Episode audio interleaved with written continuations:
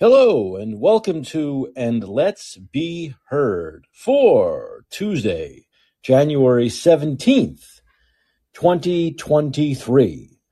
I'm Mike Caccioppoli.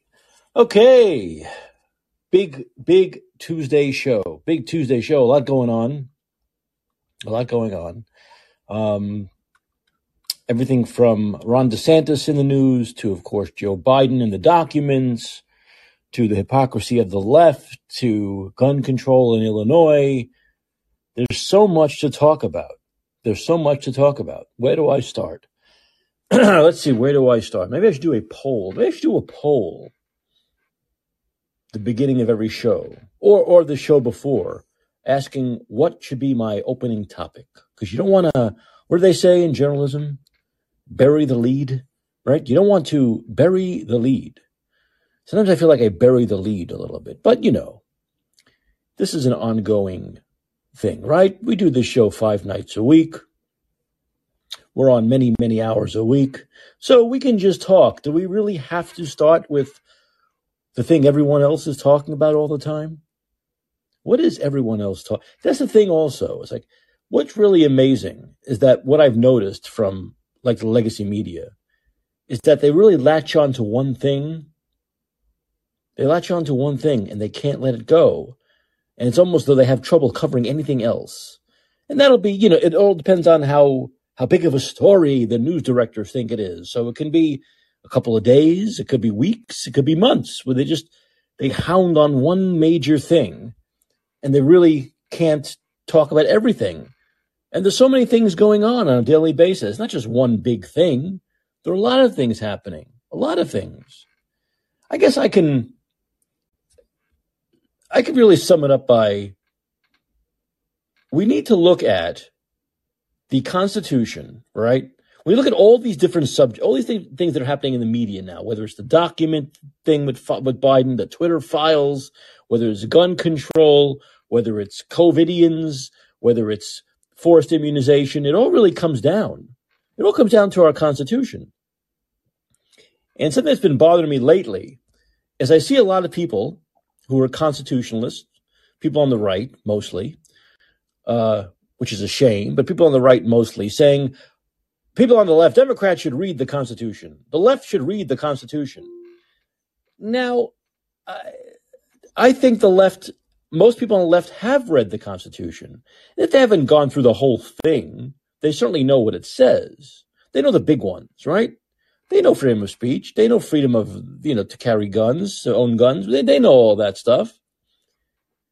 Um, you know, freedom against, uh, uh, you know, uh, unlawful search and seizure. They know all these things. So I was thinking of the day, you know, it's not that the left hasn't read the Constitution. It's not that they don't know the Constitution. It's that these days, and it, you know what? I say these days because I can't stand the left anymore. Maybe it was always this way, and I was maybe I was blind and now I can see. But the left knows the Constitution. They know what's in there, but they hate what's in there. They hate what's written there, and they would like to change it. And not just change a word here and there, they would like to change it drastically. They would like to put caveats. First, we can go through the whole Constitution. I won't bore you with that, but we can go through the top two, right? The top, the first and the second one are the one that have been violated the most, and which is a, which is very bizarre because they're obviously the two most important. Because the founding fathers said, okay, this is going to be one, this is going to be two. So it's the top two things. Think about that. Of all the amendments, of all the things the founding fathers wrote about in the Bill of Rights, the Constitution, the first two things that were on their minds were freedom of speech in the press and freedom to own guns. That was the top two things on their mind, which means you know, when you get together with a group of friends and you brainstorm, maybe you've written a screenplay, maybe you've done something where you've gotten together with a group of people and written something, a proposal, whatever it may be. Maybe belong to a group, a political group, right? And you get together and you list them the most important things your organization is going to do. You know, the first two, three, four things almost everyone's thinking about, right? The first few things almost everyone thinks about and they say, oh, the, here, here you go. Right, right away they know, right? Right away everyone says the same things right? This, these are the most important two or three things, and then we can start hashing out the other stuff. So that's the same thing with the Constitution. It probably took them no time to come up with the first two, right? they were all thinking the same things. Oh, it's got to be speech, press, and guns. It's got to be speech, press, and guns. Let's do. Maybe the only thing they, maybe the only thing they they they discussed was which should be one, which should be two, but they knew it should be the top two, and so they went with speech and press with one and guns with two, right? That's what they were feel. Speech and press, freedom to say what you want, freedom to write what you want, and also freedom to defend yourself with a firearm. And that was on the top of their minds. And probably all came out very quickly at the beginning of the session. And yet, those are the two amendments we see violated the most these days the First Amendment and the Second Amendment. And so it's not like what what liberal, what Democrat has doesn't know what the First and Second Amendments say. Now, Yes, I know there have been arguments over the Second Amendment and the wording of a well regulated militia and if that means just a military. But then when you look at that, and believe me, in my old days of, of brainwashing, before I um, got out of the cult, the left wing cult, the cult of Bernie, and so on and so forth, I, I actually was able to justify that a well regulated militia meant the military only. But that's not what it meant. When you go back to when the founding fathers were writing this, the militia was the people that was the people back then, the militia. So a re- well regulated people, meaning that it's not a free for all. Okay. There, you're allowed to make laws. You're allowed to make rules. You can't just shoot people indiscriminately. Okay. So when you say well regulated, it basically means organized and there are definitely rules. Government can set rules, right? a government can say you can't come in. A business owner can say you can't come in here with a gun. A, a, a, city government can say you can't bring guns into the city hall, into a federal building. You can't bring guns onto an airplane.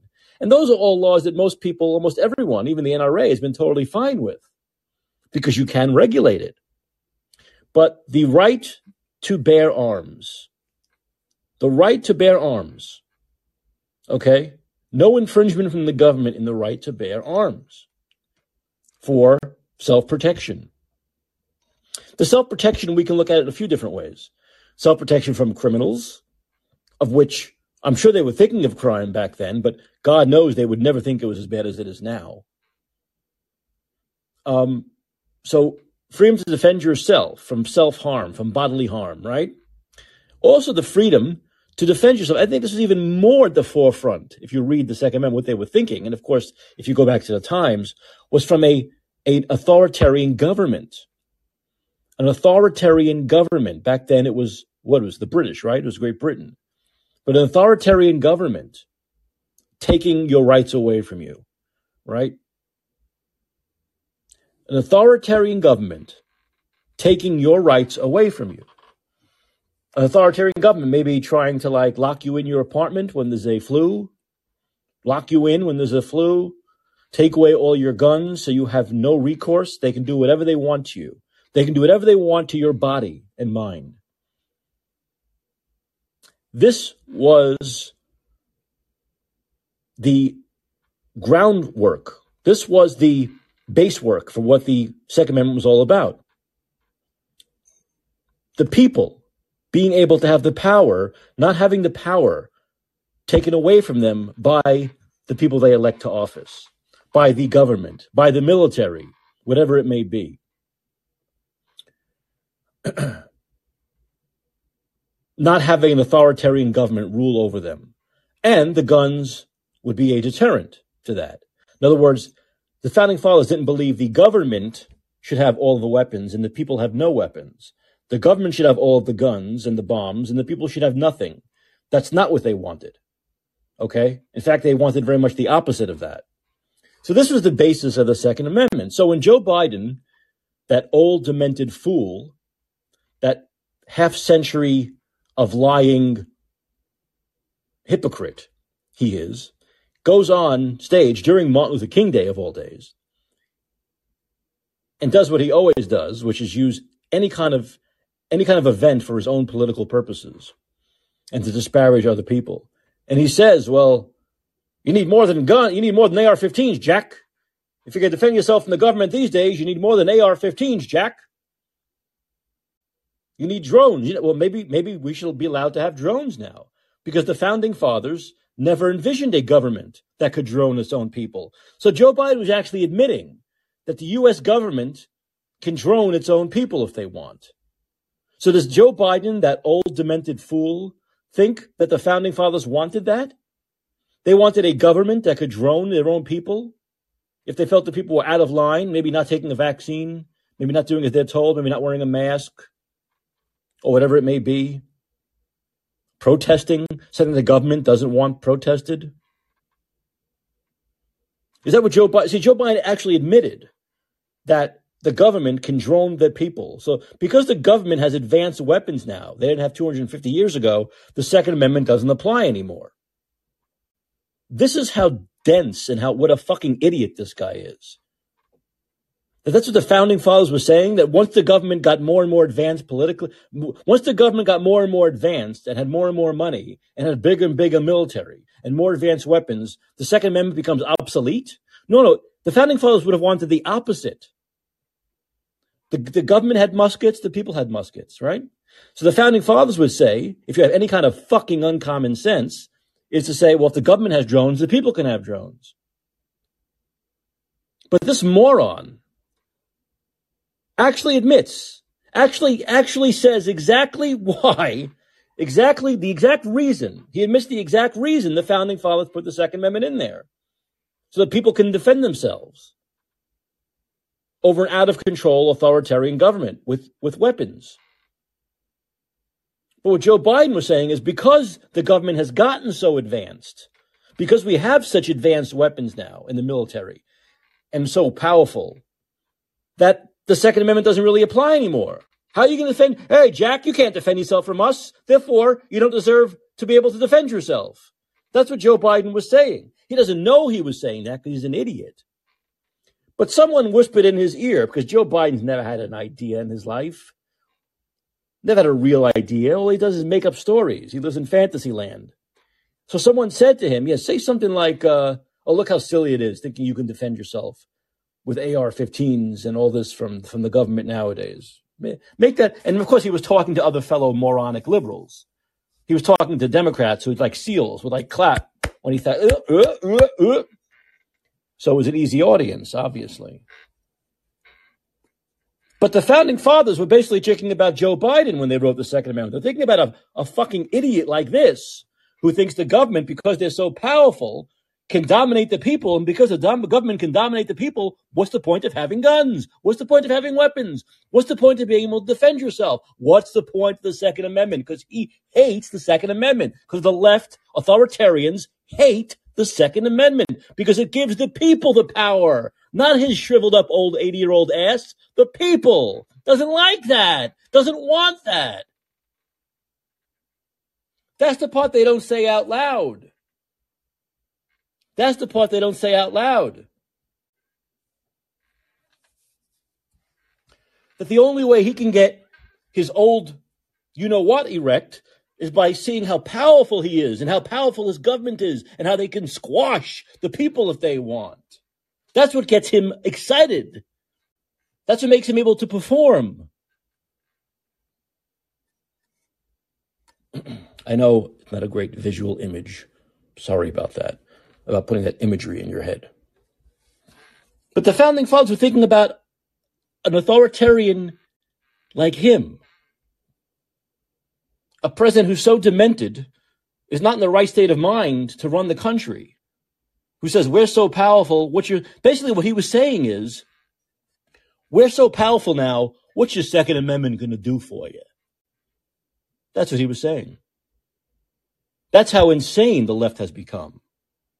That's how utterly insane the left has become. But once again, they won't say the words exactly as I'm saying them because they know that most people, once they say those words, will drop them like a hot potato.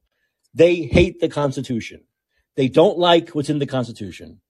They don't agree with it. They don't want it. They want to drastically change it. They want to make the Second Amendment to be the gun. The government has the right to have the guns, and the people have to be silent and submissive. That's what they want the Second Amendment to say. Because your government loves you and will take care of you, and that's it. And that, that's the Second Amendment. The right for the government and the military the police to have guns, the authorities, the authoritarians to have guns, not the people. That's what the liberals want the Second Amendment to say. Just like they want the First Amendment to say that they have the right to say what they want. They have the right to free speech. And if you say something that disagrees, that they disagree with, you're a domestic terrorist. You're a white supremacist. You're a crazy Trumper. You're a, you're a, a anti-vaxxer. You're a conspiracy theorist. They want the First Amendment to say that anything that the left doesn't say, you know, everything that the people who disagree with the left say is terrorism, is violent speech, should not be covered by the First Amendment. That's what they want the First Amendment to say. Not that everyone has free speech. Everyone has free speech and freedom of the press across the board, no matter what your political ideas are, and what your politics are, no matter if you're if you're if you're part of a party or not part of a party. No unfettered, no government interference in free speech at all. That's not what they they don't like that because it's a level playing field. As I just said with the Second Amendment, they don't want a level playing field. That's not what they want. They want it their way. When they say it, it's free speech. When you say it, it's violent speech and it should be stopped and censored and canceled. Once again, they can't come out and say that. Because then people will say, whoa, whoa, whoa. But they don't have to actually say it. Everyone should be saying, whoa, whoa, whoa, because that's exactly what they're doing. That's what they want. They don't like the Constitution because it levels the playing field. And the liberal elites, the authoritarians, don't want a level playing field. They want the power, which is exactly why we have the Constitution, which is exactly what the founding fathers were thinking. Let's put something in place that will stop these kinds of people from taking over. That's why these people don't like it. Help, search and seizure. They don't like that one either. Because when a president they don't like has documents, they want to be able to go right into his fucking house and turn it upside down. But when their president does it, it's not a big deal, you see. When their president does it, you have to go through the proper channels. No, no, but they set the rules, baby. I've said many times I don't believe in this thing with the documents. Presidents, vice presidents deal with a lot of documents. They leave office quickly. It's very hectic. It's not a big deal. They've all done it. But the Democrats set the standard in August. We're playing by the Democrats' rules now. These are the Democrats' rules. A president, a vice president, a president, a vice president is caught with documents, you invade their house. That's their rule. So where's the invasion of Delaware? Where's the invasion of his house? Why aren't they turning things upside down, telling his aides to go inside, telling his aides and the people who live there to go away? They can't watch. Where is that? Once again, these are the rules the Democrats set back in August. Not rules I want to play by, not rules I believe in, but they set the rules. So now you got to play by those rules. You set the rules of the game. You can't change the rules because you're beginning to lose the game. You want to play Monopoly a different way? There's always that person, right? That wants to play Monopoly a different way than everyone else. Okay, we'll set your rules, but then we can't change it back when you're losing. Not the way it works, baby. Not the way it works, bubbler. These are the Democrats' rules that they set this past summer. It was different before then, but now this is their rule. This is their rule. You're caught with these classified documents, you get raided. You caught with these classified documents, it goes to a grand jury to see if they want to indict you. Those are the rules. Let's go. Once again, it's their fault. It's their fault because they always step in a pile of shit. They've always been stepping in piles of shit. And so they stepped in a pile of shit, and now they got to deal with it. Because now it's happened to them. This is what we talk about when we say, oh, people who said, oh no, just get the vaccine, just get the vaccine, you know. And people know that my rights are being, you know, or Twitter, censorship. Oh, fuck you. Who cares? Well, but when it happens to them, then what? When they're the ones that are censored, then what? When they're the ones that are forced to get a, a procedure they don't want, then what? Such as abortion.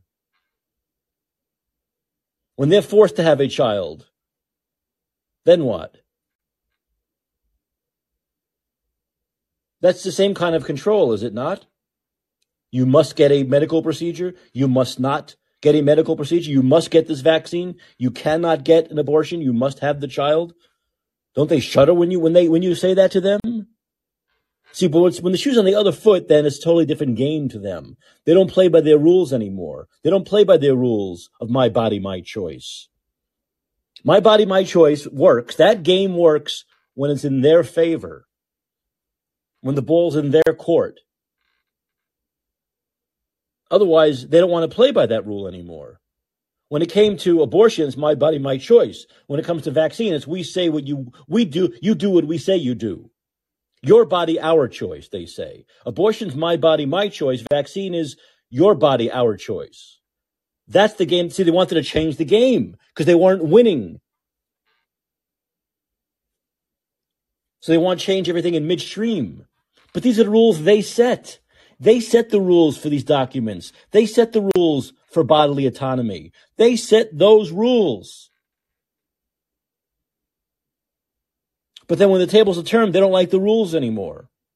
Just like they hate the First Amendment, they hate the Second Amendment, they hate the entire Constitution. There's probably not one part of it they really like. There's probably not one amendment they really truly believe in. Simply because they are there to level the playing field, to make the country more fair, to take the power, to put the power more of the control of the people and away from the government and the authorities. And the left doesn't like that because they have a, this fascist, authoritarian Nazi streak. And people like to bring up McCarthyism, right? They go, what about McCarthyism? You're a commie. Well, McCarthy was a leftist. Does anyone know that? That McCarthy's politics now would be like Bernie Sanders? Does anyone know that? Does anyone have the fucking brains to look into that? He was a lefty and he was authoritarian. What a shock. People like to think because he went after communists in Hollywood that he was a Republican right winger. He was not a right winger. His politics were very much left. Just like the left believes now. They want to label you a white supremacist. They want to label you a domestic terrorist. They want to label you, just like McCarthy want to label people in Hollywood commies. They want to label you. And not just label you, they want to punish you for those labels. They want to cancel you. Just like McCarthy wanted those people in Hollywood who were commies canceled, blacklisted, and they were.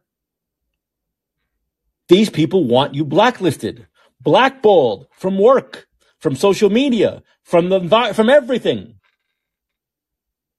It's the same mindset. Would you like to go into Hitler's politics? Do you think Hitler's politics were the politics of of Ronald Reagan? Do you think Hitler's politics were the politics of name your favorite or least favorite right wing politician? No, not at all. Not at all. Almost every tin pot authoritarian dictator was a lefty. And you get the most of it out of socialism and communism you get the most of this, as we're seeing now in China.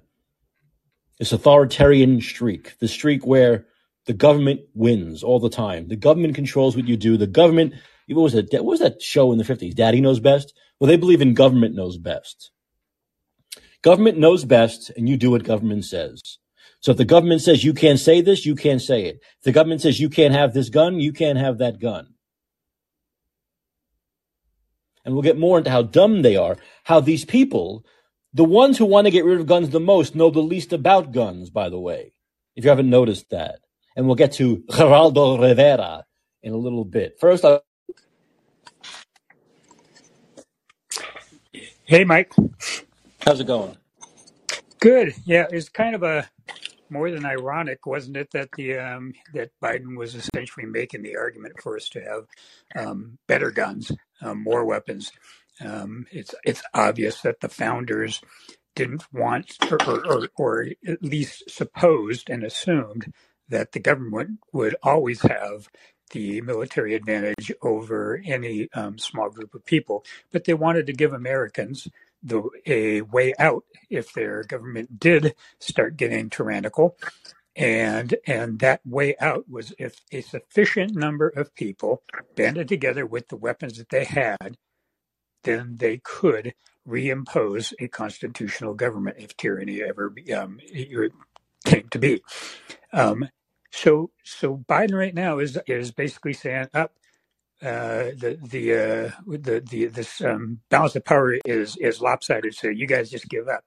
Mm, that, that shouldn't be the uh, response of any constitution-loving uh, American, whether they're on, on the right, left, or, or independent. They should um, be saying, "Yeah, we need to balance this out more," especially nowadays. Um, in the 21st century, we have ways that the government can impose tyranny that the founding fathers obviously never thought of. You and I, in our childhood, never even would have thought about them. Um, and, and, that is the uh, electronic means by which all our wealth, all our wealth is stored these days. Um, my entire wealth, because I don't own a home, for example, is wrapped up in my bank account and is my intention is, is at least at this point is is to not own, own a home again. I want to keep mobile in um, in my retirement years, but that that really it, it frightens me, given the last three years. Um, to be in that economic situation, and I often think about maybe I should buy someplace somewhere just in case, so that my uh, wealth is in something tangible rather than ones and zeros in a bunch of servers someplace and the more zeros, the better. By the way, um, the, um, the, government could come along at any point um, if they, if they wanted to and turn all my ones and zeros into nothing but zeros, and, and at some point, and that is an enormous amount of power, and and we need to have some way to fight that as well, not just fight in the um, which we call the bullet space, but we need to be able to fight in the digital space as well against a tyrannical government. And we are seeing that those initial volleys of, of tyranny launched in that sp- digital space um, as being reported in the uh, Twitter files and how they have clamped down um, on our freedom of speech. Well, yes, of course. We're seeing it over and over again in the Twitter files about clamping down freedom of speech. And this whole idea also of, you know, another thing I bought into when I was of the brainwashed left was that the founding fathers back then, you, you hear this all the time from gun control activists, right? we had muskets back then. Look at the took you twenty minutes. You had to push the thing in and pull the thing back, and now you have AK forty sevens. You can kill twenty people in two seconds. Well, yeah, but that's this, what the government had too, of course. Right, but this is assuming that the founding yeah. fathers were so dumb, okay, so dense that they wouldn't believe governments would become the guns would become more advanced two hundred years later. Do you think these people were that dumb that they didn't foresee. No, they sure. foresaw everything. They didn't. I'm not saying they knew exactly what was going to be, but they knew that people weren't going to be using muskets in the year 2020. They knew that. Okay, of course, they didn't put one of the most. They, did, they didn't. They didn't put a cat. Wait a minute, Daniel. They didn't put a caveat that said if if uh, this should happen, where these guns should become more advanced and they could shoot more quickly. They didn't put that in there. They didn't put any caveat in there. They didn't do that. They didn't say this amendment's only good until 1940. They didn't say that. Then it must be. They didn't say that. They knew. Of course they did. Of course they, they didn't. Knew. And of course, of course they didn't. And right. and and even if they had, I mean, of course they didn't. Of course there were people. Some of the uh, founding fathers were smart enough to Benjamin Franklin was a prolific inventor. Um, there's, there's, uh, the founding fathers were smart enough to know that there, there was going to be lots of technological advances. Um, if, and if they would have envisioned more some of these technological advances, then they probably would have written the Constitution a little different.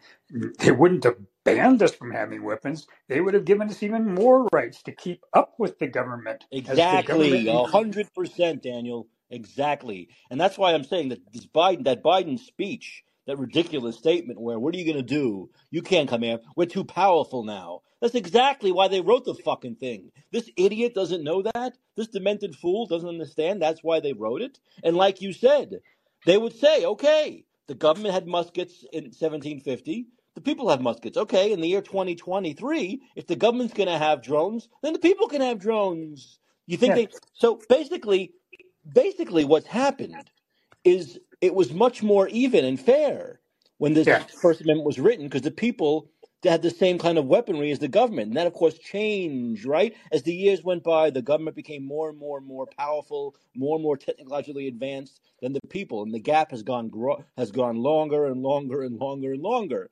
That's not what the founding fathers wanted. of course. They And wanted and the and opposite of that. Yeah. And, and when and when I was a, Democrat just a few short years ago, um, for so so long, I would find myself making um, arguments about against Second Amendment, just to kind of uh, uh, piss people off on the right and saying, "Well, do you think everybody should have nuclear weapons if the government has like nuclear weapons?" And obviously, the answer to that is no. And obviously, the framing the framing fathers would have thought thought the same thing because what they wanted, what they envisioned, it's which is obvious to, should be obvious to everyone that is if the government got out of control and sufficient number of people recognized this they could rise up and do something about it. They didn't want any one individual to be able to overthrow the government. They wanted a failsafe in case it ever got so bad for the mass for masses of people that the people could reinstitute a constitutional government.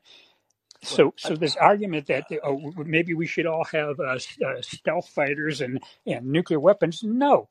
But we should have sufficient weaponry that if our government ever gets to a point where it is imposing tyranny, that we do have a failsafe. uh, I would make the argument. I'd make the argument, Daniel, that the founding fathers would not have wanted any government to have nuclear weapons. They will not want any government to be able to have those kinds of weapons, and that's the problem. yeah, yeah, yeah, yeah. You're you're right, but this technology has snuck up on us and has conditioned people to say, okay, that advance is okay, okay, that next advance is okay. I think if the if this is what you're saying, I would agree. If the founding fathers knew that such thing as a nuclear weapon would be possible, they would have been horrified by it, and they would have been spending a lot more time at that constitutional convention trying to figure out what to deal with that, how to deal with that. Yeah, you know, but but the but the fact of the matter is, this is the same thing, and I'll, I'll get into uh, you know the idea of people who say, well, just take this particular kind of weapon away. Well, that's the slippery slope we went through with COVID, right? Where it's just just wear this mask for a week, just Yeah, close this, just close your businesses in fifteen days, just keep your kids out of school for the month of March, and you see and what happens. Once you give them a little bit, they take more and more, and that's the whole thing. It doesn't end. It's the, so there we go. We have we we know this. This is like common sense. We know this. If you give the government a little bit, they're going to want to take more and more and more. But we have a recent history over the last three years of them doing just that on many different fronts. So this whole idea of oh no no it's just just the just the AK thing, just the just the just the semi-automatic weapons, just those. Everything else is fine. We know that's bullshit because they'll come for other kinds of guns when they can. Yep. AI 15 days to flatten the curve and give us your AR 15s and we'll flatten your curve. Well, exactly. So you can't give them, and unfortunately, you can't give them anything. You can't because once you give into that, once you give them that satisfaction, they'll say, "Okay, now we'll wait a little while longer, and then we'll go after the next thing we want to go after." You have to stop them right. You have to stop them at the. Uh, you have to stop them at step one and say, "You can't have anything. You can't have any guns." Look, I don't like those those weapons. I I don't. You know, um, you know, I have a friend um, a mutual friend, won't say who it is, who you know who you know was in the military and has these weapons and has them for a hobby, or he goes to ranges and stuff. And I, you know, I I I, I saw the, the the bullets that come out of them. I'm like, holy shit! You know, one of these bullets obviously will kill anybody. And it's like I don't like those, but I can't give the government anything because I know what they'll do if you give them anything. We've just seen since March of 2020 what they'll do if you give them an inch. They will take a six inches, then they'll take a foot, then they'll take a yard, and then they'll take everything. And we know we can't give them that. So the fact of the matter is, if you really, we talked about this before, if you really want to crack down on the wrong people, now I should say that this, this mutual friend of ours is a very sane person who's who's advanced military knowledge and knows how to use these things and is not going to go around doing anything harmful with them. And that's the overwhelming 99.9% of people. If you want to stop that 0.1% of nut jobs who get these things, you have to work on mental health issues, okay? You have to work on making those people not nuts. Because if they're not nuts, they're probably not going to buy those weapons and do bad things with them. You need to help with depression. We need to put much more money into mental health in this country, much more money into getting at people when they're young before they develop into those sociopaths or psychopaths. That's what we need to do. Other countries have been able to do this. Look, these weapons have, are available in some other countries, but they don't have the kinds of violence we have. And these kinds of weapons have been available here for a long time, but it's just recently. It's just recently. We've had the Second Amendment here forever. We've had these weapons here for decades. But it's just recently we're seeing this go crazy with mass shootings and young people. And that's because there's another issue going on. It's not the availability of these things, they've always been available. It's the mental health portion of this program that we don't talk about enough, that we don't put enough money and effort into. Mental health is everything. It's everything. I would agree. Um, what I would like to see, I'd like to see more discussion here, elsewhere in our society in general, about what we do about this new space of potential combat, and that's the digital space, and how we, as uh, American people and the world in general, wherever they have may have their own constitutions to defend, um, how do we defend our constitution in this new space of operations? um, which is going to be um, more and more um, have more and more power over our lives. We need to develop the people do our own set of weapons in that space, because in that space, bullets aren't going to do much good at all. No, there's no, there's no look. It's no mystery that a lot of this uh, violence has gone up, not just with not with assault weapons, but all kinds of violence have gone up since the internet has taken over our brains, since cell phones have taken over our beings. A lot of young people nowadays, they're they're so into, i don't gotta tell you this, you know this, they're so into themselves, their own minds. And what are they what's the saying? An idle mind is the devil's workplace? Mm-hmm. I will mm-hmm. tell you that's hundred and ten percent true. An oh, idle oh, yeah. mind is the devil's workplace. You start thinking about a lot of things you don't normally think about when you're doing things. So the fact of the matter is, we have young people now who are so into their own heads. They're into their own heads on their phones. They're into their own heads on their computers, on their video games. They're into their own heads. They put their headset on. They listen to music. But even though they're listening to music, they are in their own heads. They're thinking about things. And that's the problem. And often they start thinking about how miserable their lives are because they have no friends and they don't do anything. And obviously, that's part of their own doing, but it's part of the doing of the culture. It's part yes, of the doing of the culture. And so, what happens with a person like that? with a kid like that who's 14, 15 years old and has grown up basically his whole life being in his own head or her own head. We know men are, are, are inherently, it's, that's the, the, the stats tell us boys are more violent. They'll, they'll, they'll take out their violence in these ways of, of shootings more than girls will. But the fact of the matter is, they're in their own heads. And let's say they finally meet someone. Let's say they finally meet a girl and that girl just as happens in life especially when you're 15 16 doesn't like the boy or drops the boy after six months we often see those boys act out in violence we've just we just saw it recently where some guy was it a basketball player and his friend who just shot this girl because the girl wouldn't talk to them wouldn't talk to his friend i mean so it's like it's they get in their own heads their whole life is growing up is in their own heads. They have no friends. They don't get out there. They don't do the normal things. They don't play in the streets. They don't play sports. They don't take advantage of activities. They don't meet a lot of people. They don't have any social circles. And then when something happens where they finally do have some kind of outside contact, doesn't go well, they can't handle it mentally. This is a this is a I'm not even a psychiatrist, and I know this. This we we have such a mental health problem in this country. This current generation that's growing up now just who've never known anything but cell phones and computers and laptops and the internet and social media, we're gonna have such a big problem with them. We're having a, we're gonna have a huge problem with them. I mean, I, don't know, totally I, don't know, how these people I don't know how these people are gonna run things. Yeah, I, I totally agree. Um, one of the um, um, like I say, there's reciprocity everywhere in the universe. The um, with the um, modern technology that we have had um, that has developed over the last few hundred years has come a decreasing struggle against nature, and we spend more and more times in our heads, as you said, and less and less time struggling to stay alive. And that struggle was which gave our life, at least through evolution, um, all our evolution gave our life the meaning that it had. And that struggle was important in maintaining our this homeostatic mechanisms that we have in our brain, this homeostasis of meaning. And when you rob people of meaning, and you keep them entirely in their own heads like that, um, the world becomes a very bizarre place to those people. And then they translate that bizarreness over into interactions with other human beings, just as you were saying. That can sometimes spill over in, in manners of violence or other things. And um, males, as you said, can be can act out um, more physically violent in this new digital world. Um, I would would not um, put it past. I, I, would I would not. I would not. Uh, um, I would not assume that men would be the violent ones in the digital world, as violent as women. Women, women are very good um, at developing uh, or, or, doing uh, character assassination, or except exceptionally good at it, and that's kind of a uh, um, it's kind of a um, a skill, a good skill set to have in the uh, world of the internet.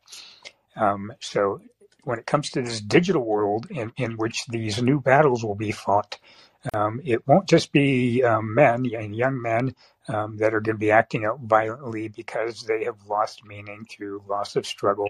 It's going to be women too, and um, maybe even more frequently. Yeah, uh, and I, you know, I mentioned I was, I was going to talk about how the people on the left, the ones who uh, are the ones who want to take away everyone's guns, are the ones who know the least about guns, and it was on, I believe, Fox has a show. Fox News has a, has a show called The Five, and uh, and one of the people from they rotate people, and one of the people on The Five is Geraldo Rivera, and who's probably one of the most left wing people on Fox News, um, and. Uh, he, Greg Gutfeld asked him. He said, "What is the when you say AR-15 should be banned? What does the AR stand for?" And Geraldo Rivera said, "Oh, it stands for automatic rifle, of course." And uh, Greg Gutfeld said, no, it doesn't. Uh, it stands for Armalite, Armalite rifle. And that's after the original designing company. It does not stand for assault rifle or assault. It's it has nothing to do with that. But they, he, once again, here's a liberal who wants to get rid of all semi-automatic weapons and doesn't even know what the AR and AR-15 stands for. They have they know nothing about the gun. They know nothing about the manufacturing of the gun. They know nothing about what the gun is intended for. Nothing. And they'll say things like, Geraldo Rivera will say things, the same thing as Joe Biden, that these guns have no business being in society. Well, but they do. They have no business being used to kill people. But any gun has no business being used to kill people. It's so stupid. You can kill people with any gun. And so the fact of the matter is to say something like these AR 15s have no reason to be in society, in civilization, is totally idiotic. It's totally idiotic because people have used it for hunting. They use it to go to shooting ranges. They use it as a hobby gun. There is actual reasons for these guns to be in society, for people to have them. They are not to be used to kill people. Any gun is not to be used to kill people. A knife is no, not supposed I, I, to be used to kill people. Yeah, I disagree with that. These guns are to be used to kill people, but the government and the Second Amendment gave us that right. They didn't give us the right to kill people, but they did give us a means, a fail-safe means, if our government ever imposed a tyranny upon us, that we had a way to restore a, a last-ditch way to restore constitutionality. Well, they yeah, did give make, yes, yes, are, you make a very good point. You make a very good point that they these automatic rifles would be yeah. much more adva- advantageous against yeah. a, an authoritarian government they are meant to kill than, people. Than, than a pistola, than a pistola. Obviously, no doubt about it. No doubt about it. But look, but they're not. Look, they're, they're, I'm the manufacturer of a gun. I'm making this. Obviously, I'm mostly making it to go into the military, right? For weaponry in the military. That's where I'm going to get most of my money from. The government, right? The government buying these weapons from me. So what the founding fathers would say is, if the government can buy those weapons and use them. The people should be able to buy the weapons and use them. Just as the government could buy muskets, as many as they want, the people should have been able to buy and were able to buy muskets. That's the whole fucking point. Now remember this this AR-15, 1962. It's been around since 1962, Daniel. 62, okay? Yet we're only seeing these used eh, the last couple of decades mostly, especially the last 10 years in these mass shootings. But people could have used them in 63 and 65 and 70 and 72 and 78, but they didn't because of mental health and what we've been talking about on the show for the last half hour, where times of changing, where young people are just simply there's more mental illness. And and the problem will bring in big pharma of, of medicating these kids, right? Big pharma giving these kids medications, which makes them a hundred times worse, not better. Over medicating people is another issue that we don't talk about enough. That wasn't the case 60 years ago, 70 years ago. So all of this adds up to, you see, this is the whole thing. It's a kaleidoscopic issue, right? It's a multi pronged labyrinthian issue. But the left doesn't want it to be that. The left thinks, truly thinks, because they have no uncommon sense as usual, you take away Armalite AR 15 and gun crime and gun violence goes down. However, we have studies showing when there was the assault rifles ban, there was no difference in the amount of mass shootings before the ban, during the ban, or after the ban. There's no statistical difference. So it did nothing. It did nothing. For how many years it was, 15 years in effect, it did nothing. So once again, but the left doesn't care about comment about real real answers or real. They don't care. They don't want real answers. They just want feel good virtue signaling answers. That's what they, they want. want. Yeah, and they want they want idealism, and idealism is dangerous because any real thinking person with any degree of wisdom um, understands this thing that I harp on over and over and over again, which is there's reciprocity everywhere in this universe, and there these ideal um, societies that they may envision in their in their minds simply aren't possible because of these reciprocities. And they need to understand this is what a mature um, person understands is that you gotta you gotta take some good with the bad and some bad with the good at all points at all points and and yes it's awful that there are people that are out there that are mentally ill, that may be sociopaths, that um, pick up weapons and they go kill people in, in large numbers. That is awful. But it is equally awful to think that our that we can all be I mean, we've seen it over the last three years. What can happen when a government gets out of control, forcing and coercing us to wear masks on our face, to be locked down in our homes, and to take drugs and medications that we do not want to put in our body. That we, we at this point we still have a functioning Supreme Court, and we still have some functioning constitutionality that is protect, that protected us, and they would have, if they could, have come into our homes and injected us with these vaccines against our will. We, I don't think anyone that has that has you know put their jobs their livelihoods on the line to resist uh, vaccination with this shittiest vaccine ever, um, could not could not envision that that that exact thing could have happened. That it could easily have happened. That you would have had someone show up, six guys on your doorstep with the needle and saying, "It's time. You can resist. Right. You're just right. gonna make it make it tougher on yourself, buddy." Um, right. And, and if we didn't have this Constitution, and if and if we didn't have that Second Amendment, that slow that that point could be reached so much more easily. So there's a balance. There's always a balance. There is no ideal ever, and that is the thing that that the left and the naivety of the left, and and this is and this is obviously why the young start out as left leaning because they haven't had the experience to understand all the reciprocal relationships that go on in a world in which we ultimately have to fight to survive. Fight against survive to fight, we have to fight against nature to survive, and we have to fight against one another at times to survive as well.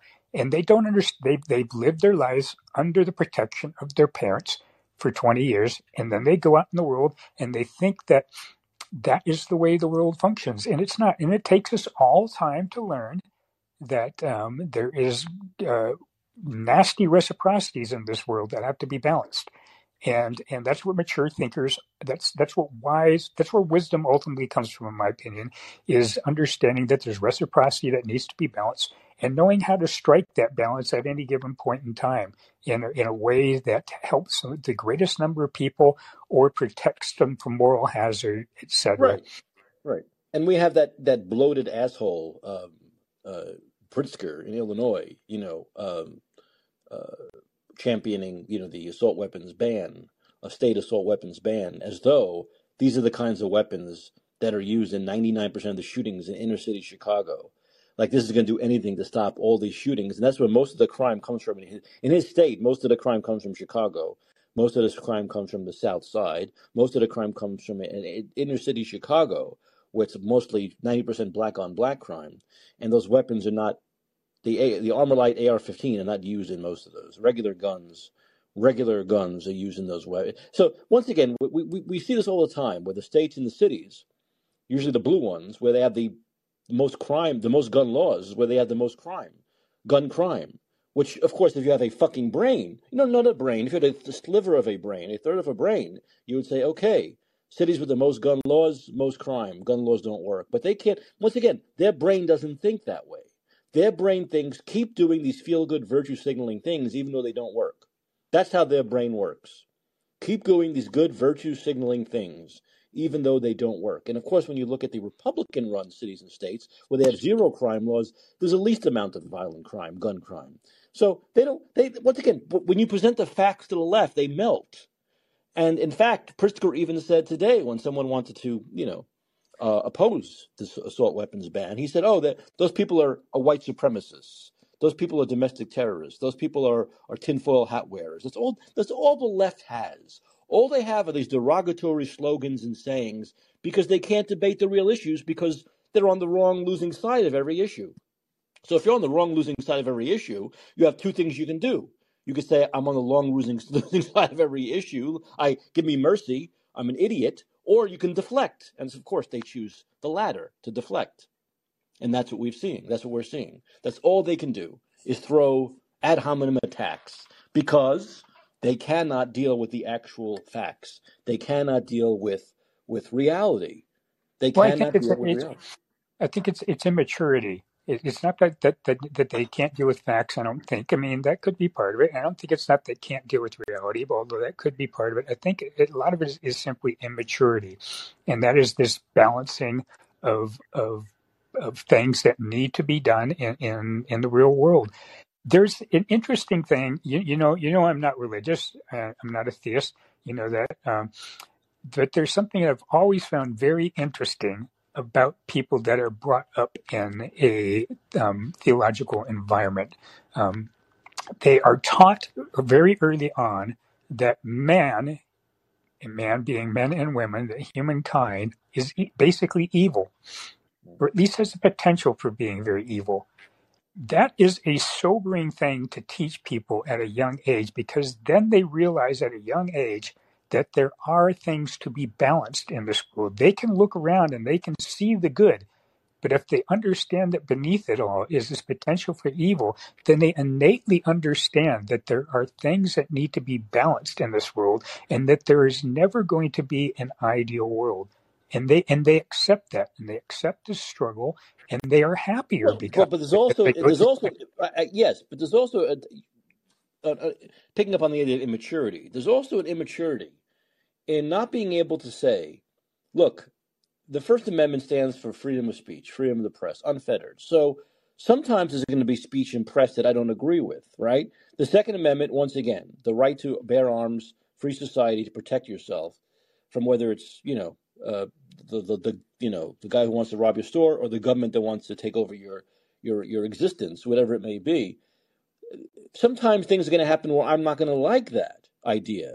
Something, but, but as a mature person, I say, you know what? The idea isn't that these amendments always make me feel good, right? Or these amendments always fall on my side of things. The fact is that they're there to protect all of us.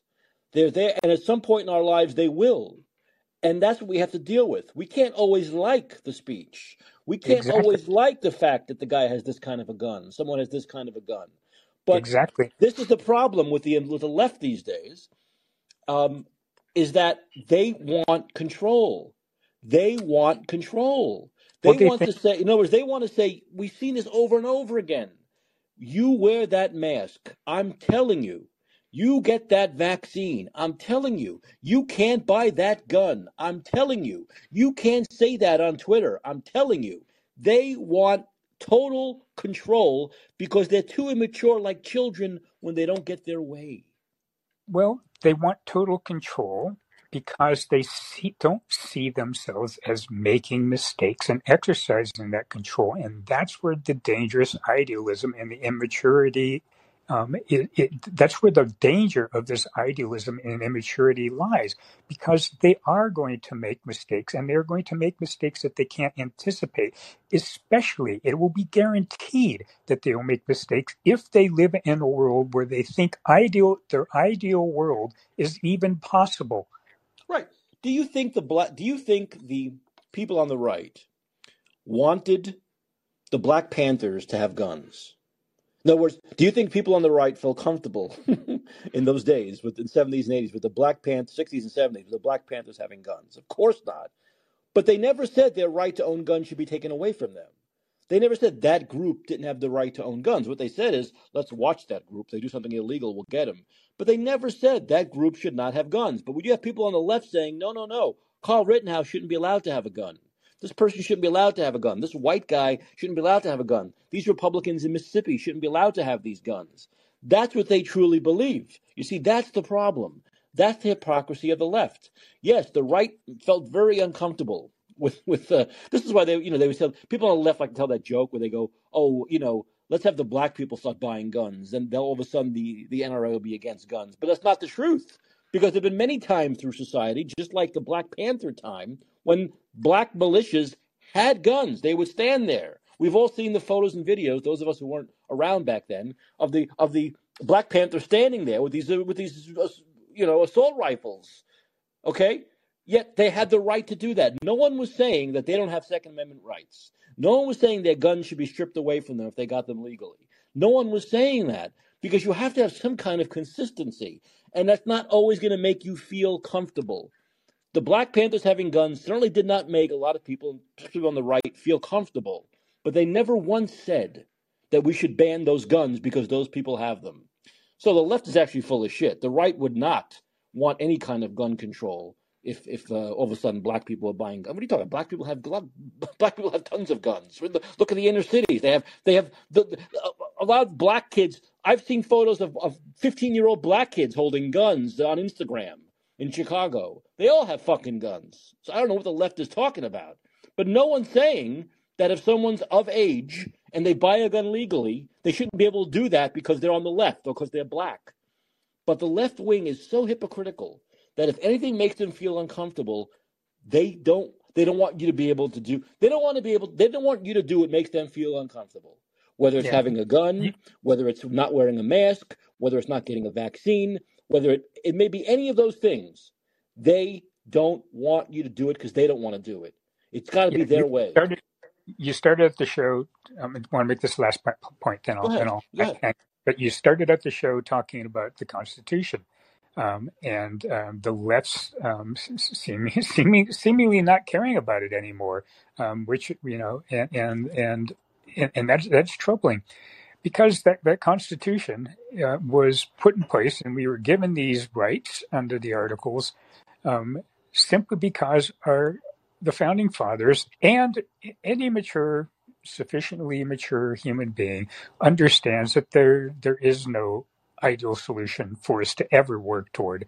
Um, we, we hope that we make our lives better and we have for, for, for our children and, and, and coming generations. We hope that happens. But we understand that there's never an ideal solution and there's always going to be struggle. And because there's always going to be struggle, rights are going to need to be balanced the left has in their mind this immature notion that there's that it's actually possible for us to ever come to as a society and as a human collective human collective groups of human beings to ever come to some point at which there is no struggle between us anymore. That is immature thinking. There will always be struggle.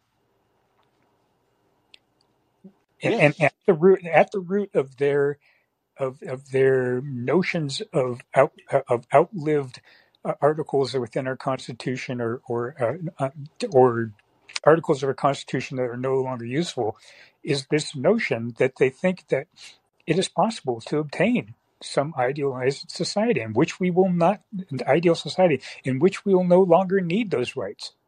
That is bullshit. That is never going to happen. We are human beings.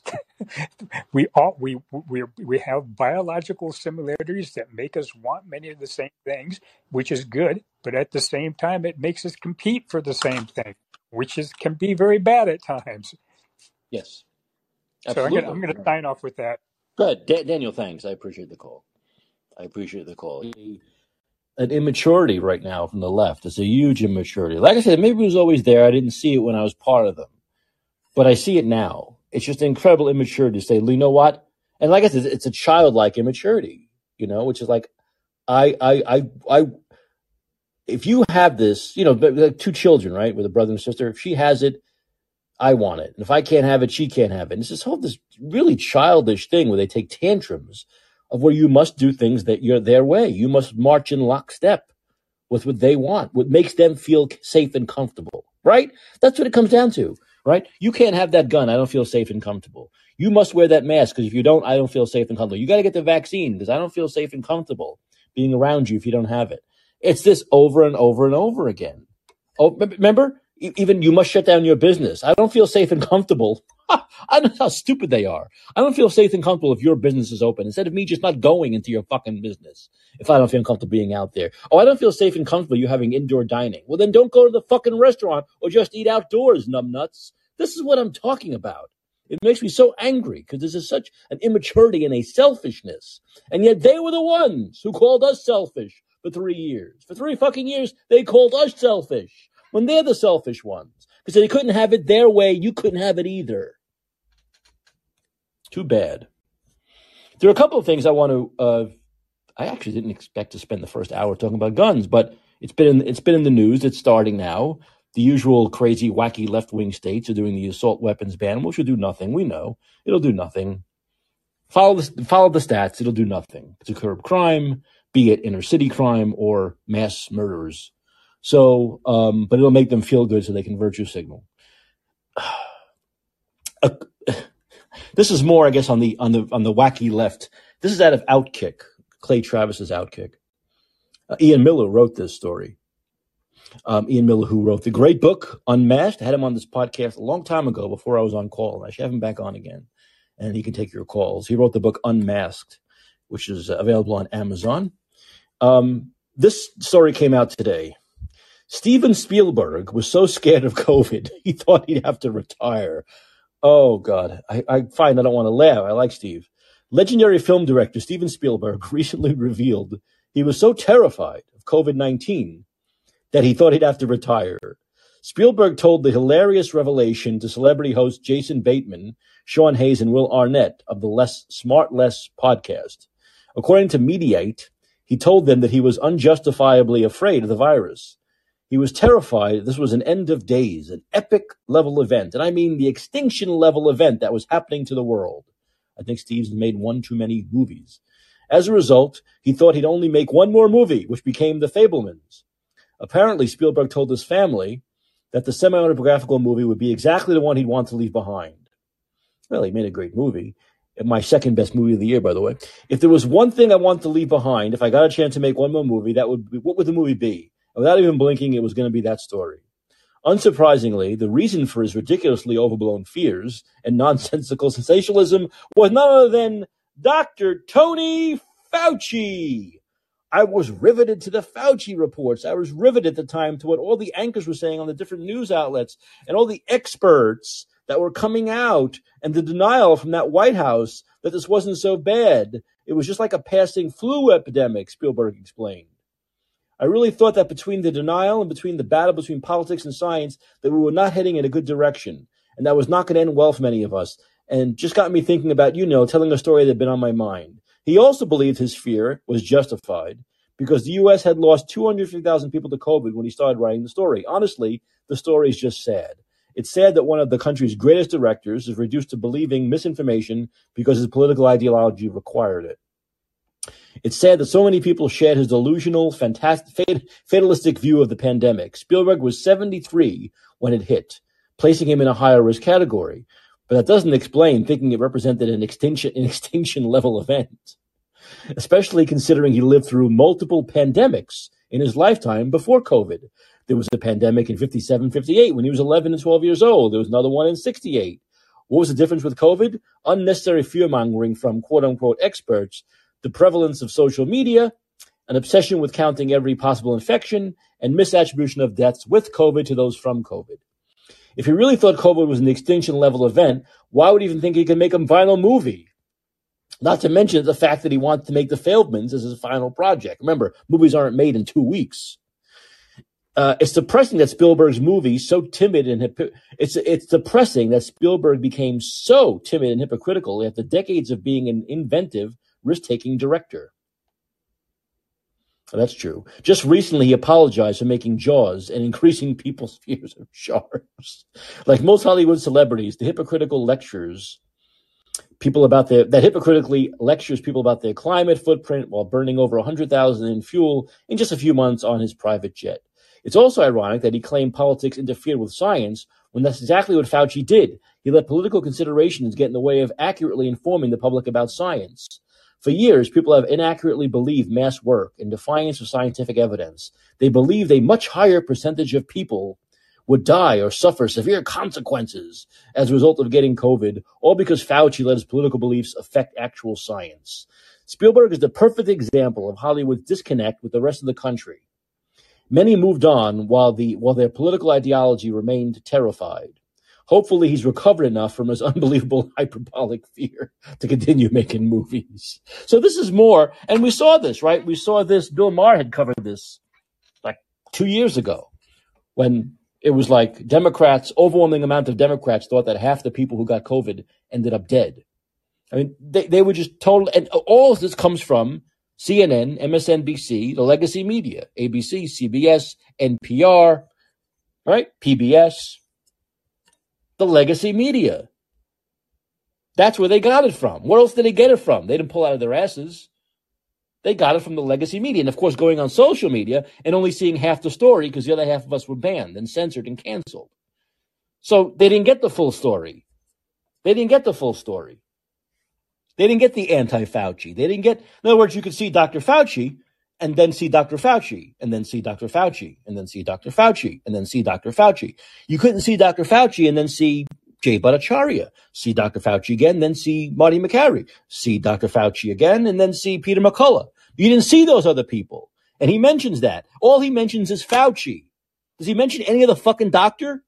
He mentions Fauci, so he's the only fucking doctor in a country of 330 million people. How many doctors are in this country? I don't know. How many millions of doctors? He only mentions Fauci. He doesn't even say his own doctor. Although we know in California, Gavin Newsom has made a law and the Fakakta legislature here has made a law which is being challenged, which says your doctor must say exactly what Gavin Newsom says they must say. Speaking about creeping fascism from the left and authoritarianism. So this is why he was, this is why, look, look at this. There's no doubt in my mind. You can hate Hollywood all you want. I hate Hollywood. Steven Spielberg is one of the most brilliant people in the world. He's a brilliant filmmaker. He's a brilliant man. He's not a dumb man. I've heard him speak about other things. He's not dumb. Yet he thought this. So if he thought this, think about most people who don't have his IQ. Think of what they were thinking. It's all because of the. Also, behind all this is Big Pharma and all their money, right? Big Pharma and all their money to push this as the, as to push this as the world will end without our vaccines, right? Think about that. He said that. He said an apocalyptic thing, like a disaster movie, right? End of days. Well, that all comes from Big Pharma. That all comes from the lobbyists at Big Pharma and the money they have putting into commercials and ads and brainwashing people into believing it was that. And you got to get the vaccine to prevent that. And we know nothing about the vaccine, nothing about anything else these assholes did change the trajectory of this virus one iota. One iota that the result would have been at worst the same and most likely much better. In fact, I'll say much better, obviously, because of all the other consequences from lockdowns and stuff, if they had just sat on their hands. So this is it's once again, if Spielberg was fooled, and he was fooled, kind of admits he was fooled. Not as much as Tim Robbins, who totally admits he was fooled. But if it's gonna if it's gonna fool Tim Robbins and it's gonna fool Steven Spielberg, it's gonna fool Joe Blow citizen Absolutely. No doubt about it. And that's what happened. And now we're seeing from the Twitter file. Howard Stern, right, Daniel? How it's well, look, a lot of this comes from, and once again, we have to blame Fauci. We got to blame the media. We got to blame Big Pharma. We got to blame the billions and billions of dollars that was put into this propaganda campaign. But a lot of it also is older people, right? Old white men, especially. Old white men afraid of their existence, their existence ending like Steven Spielberg, like Howard Stern, like Uh, Neil Young, all these people who are very intelligent and were once supposedly counterculture figures buying into this shit because they were simply afraid of dying. Now, people could say, well, Mike, that's a legitimate thing to be afraid of. No, not really. No, not in this case, and not in any case. You don't stop living your life and become an authoritarian because you're afraid of dying. You, you're better off to die. They were afraid of their own existence. They were afraid of going on ventilators. Now, that was a lot of that, of course, was promoted as Spielberg defines from the media. He said it. He said Fauci and TV. That's what he said. He said Fauci and the media. Now, does, I, hope Steven realizes they were lying. Hope, hope Steven realizes that that it wasn't a, a, a, it wasn't a 100th as bad as they said it was going to be, and they were lying about all these things. It wasn't a mistake. It wasn't a legit error.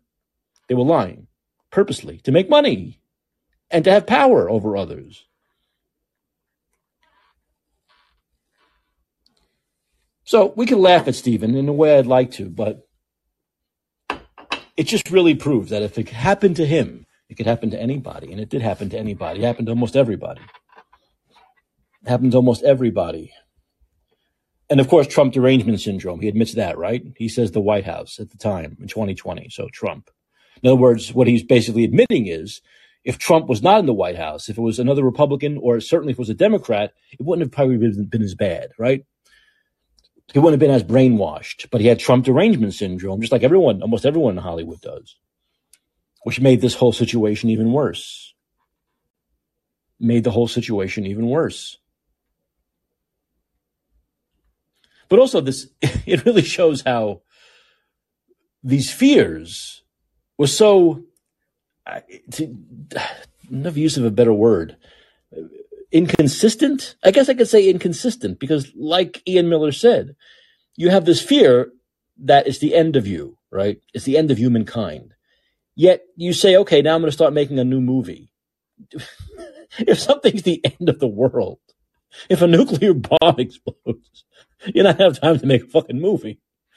If a real plague hits, you're not to have six months to a year to make a fucking movie.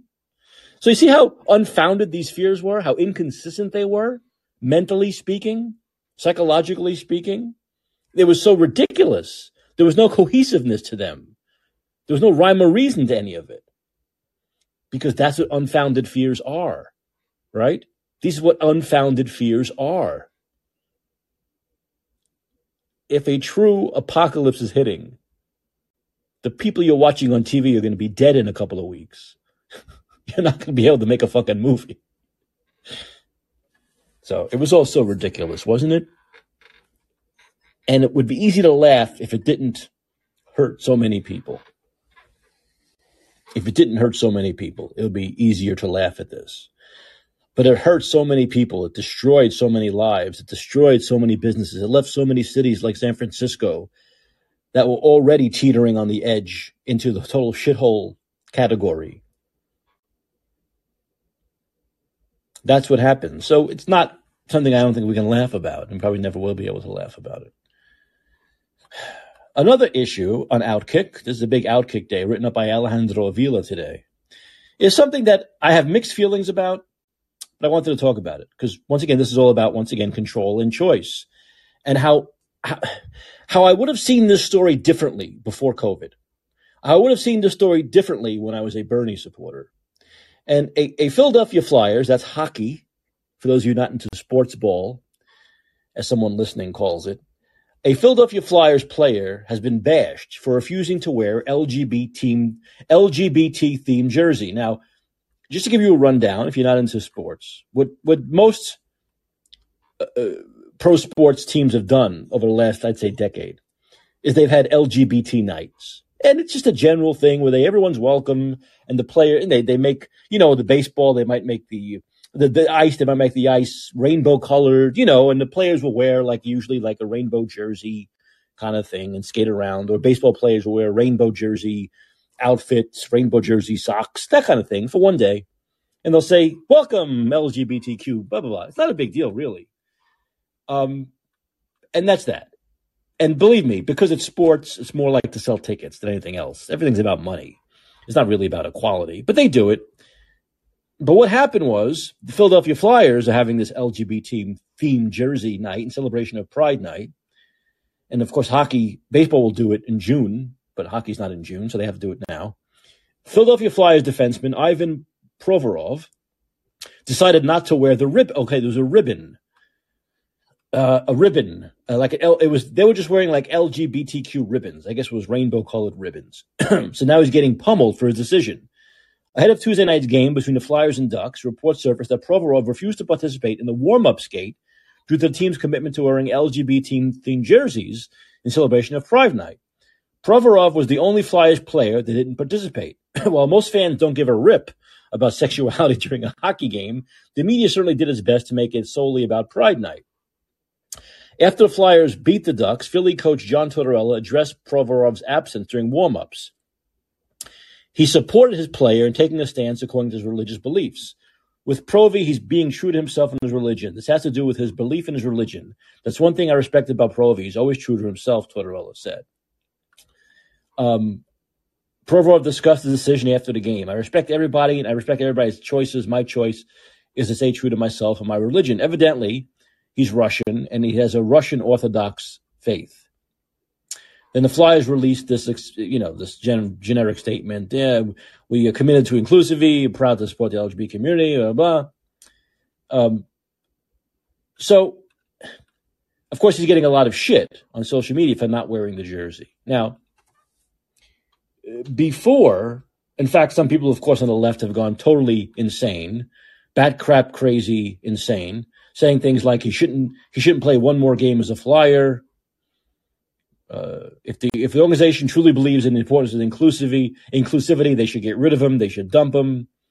So all, all these nutty things, these extreme nutty things, that his career should end because he wouldn't participate in an LGBTQ rainbow jersey pregame skate. So here is what I would have said probably four years ago. I would have said the guy's an asshole. That he's an idiot. He should wear the fucking thing and just be done with it. And it's his, it's his, the Flyers are his boss. And if the boss says, wear the fucking jersey, you got to wear the jersey. But then COVID hit, right? And the boss was saying, you got to get the vaccine or you can't work here. And of course, I knew that was total bullshit. So now I've changed my stance on this. I don't think because the boss says you must do this that you have to do it. Just like with the COVID shots, you could say, no, I have medical freedom, or my religion says I can't take it. And I totally supported that. So I would be a hypocrite if I said I didn't support this guy because he's saying it's his religion. Now, people say, what's his religion? To hate gays? Probably not. Just like the Catholic Church is probably like hate the sin, not the sinners. We don't believe in homosexuality. So I'm not gonna I'm not gonna promote it by wearing the shirt. I'm a hypocrite. He's thinking I don't I don't want to promote sexuality, homosexuality, because my religion doesn't believe in homosexuality. But so I don't want to be a hypocrite and wear this knowing what I believe. I understand that that mindset, that thinking. But my take is simply this. The boss does not have the right to say you must wear this because we're paying you. I, I don't believe that to be true now because I'd be a hypocrite if I said that when I when I was against the vaccine mandates. If I'm against a vaccine mandate, I got I got I think I got to be against you know wearing the pride jersey mandate. Now, some people would say, Mike, come on, Mike, come on. Getting the vaccine's a big deal, right? We people didn't know. People thought it might harm them, which which it does. It's a medical procedure. This is just a fucking jersey. It doesn't go inside his bloodstream. He can take the jersey off after and throw it away if he wants. What's the big deal? Well, okay. What's the big deal? But to him, it's a big deal. To me, it's not a big deal. I'm guessing there are a lot of other religious players who, to them, it's not a big deal. They'll wear the jersey. He didn't want to. And I have to defend him. I have to defend him. He has the right not to wear the jersey. He has that right. Look, just like if they said, where, look, if I was, if I was on a hockey team and they, hey, they might do this soon. And they said you had to wear the Ukrainian flag colors. I'd say, I'm not going to wear the Ukrainian flag colors. First of all, I'm not Ukrainian. And I don't, I don't believe in that war. I don't believe, I'm not taking a side here. I'm not going to take a side and wear a Ukrainian jersey. And I have that right. I'm surprised they haven't done that. Have they done that yet? It's coming, I'm sure. Or someone who's Russian like him. I'm sure he wouldn't want to wear the Ukrainian jersey and would have a right to say, no, I'm Russian. That's probably why they haven't done that in hockey because there are a lot of Russian players. So half of them wouldn't wear the jersey. It would look bad. But the same thing, I would say, no, your boss says you got to wear a Ukrainian flag jersey. Fuck you. No, I don't. No, I don't. You don't own my body. You don't own my choices. You don't own my soul. You don't own my mind. You don't own my beliefs. Here's the thing his job is to play hockey. His job to his boss is to play hockey at the highest level possible. That's his job. And that's his only thing he owns, he owes his employer. And that's with any other position. Right? Through all these mandates, your job, if you were a pilot, is to fly that plane as safely as possible, not to get the vaccine. No. Your job in the military is to defend this country, not to get the vaccine. No. That's what you owe your employer to do the job they're paying you for the best possible way at the highest level. They have a right to get rid of you if you don't do that. Because that's what you're getting paid for. That's what you're getting that's what you're employed to do not to get a vaccine, not to wear a jersey, not to be a clown. That's not what your job is. That's not what you signed up for. That's not what your contract says. So I'm actually glad Tortorella defended him on this. But of course, he's getting absolutely destroyed by the nutty left. The nutty left, who, as I've been saying for the last hour and a half of this show, wants you to do what they want you to do. They want you to do what they do. They want to control you. They want to control you. And here's the this asshole Ryan Quigley, whoever this is. This is how idiotic his statement is. That he shouldn't they should they should get rid of him if they believe in inclusivity. So they should exclude him believing in, in inclusivity. Does that make any fucking sense? But this is the liberal brain. The liberal brain makes no sense. There is no uncommon sense in the liberal brain. By saying the organization should dump him is not showing they're inclusive. They're excluding him. That's the whole definition of exclusion. Inclusivity is saying we include people who think differently than we do. That's the part of inclusivity. The people who will wear the jersey, the people who won't wear the jersey, they're all welcome here. That is inclusivity. It's not like most of the team wasn't going to wear it anyway.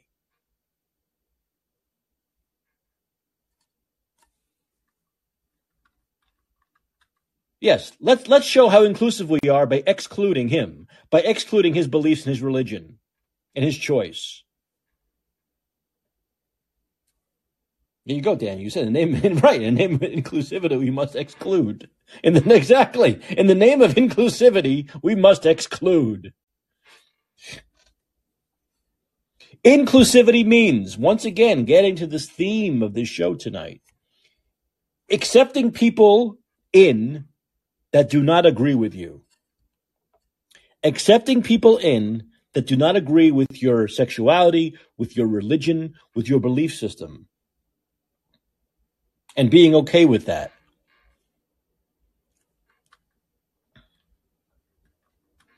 That's part, that's what's truly inclusivity. It doesn't make you comfortable. It doesn't make you comfortable but you're including them anyway. But the left doesn't know this. The left cancels people who don't agree with them. They dump friends.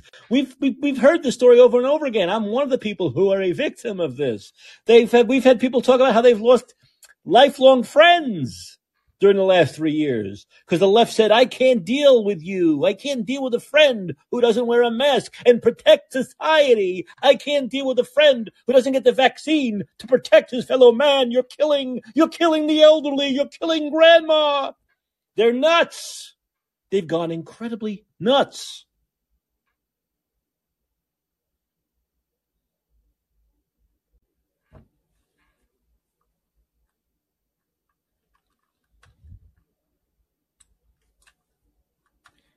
That's what they are, though.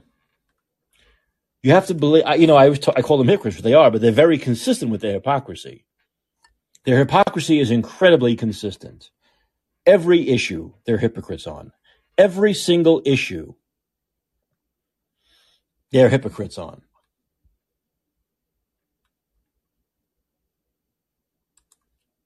From A to Z.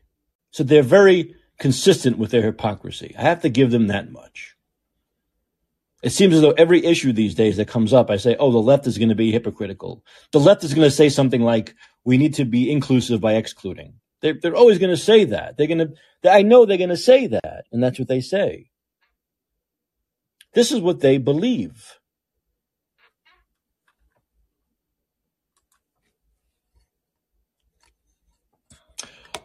Okay, on a side note, I, I was going to say on a lighter note, there's a lot of, a lot of stuff going on today.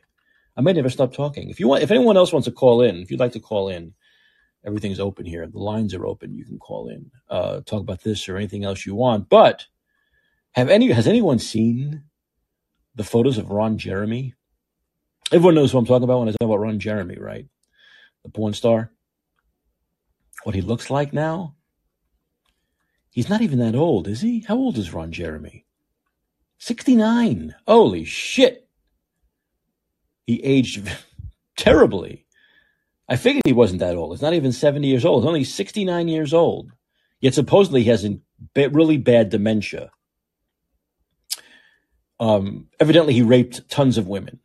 Uh, do you understand that? Someone who's like a porn star and that's his job and you're having sex all the time. You remember Ron Jeremy? Ugly, ugly guy, ugly fat guy.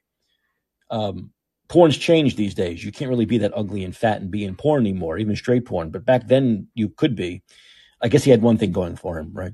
Um, but uh, he would get all these hot women because he was in that business. I just think, my God, look at this guy. Everyone, so many men were jealous of this guy because he was getting these women that, of course, in normal life, this guy would never been able to get.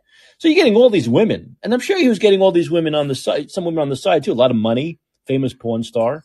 He could probably, you know, hire escorts all he wanted. Yet this guy evidently raped tons of women. What the fuck is wrong with these people?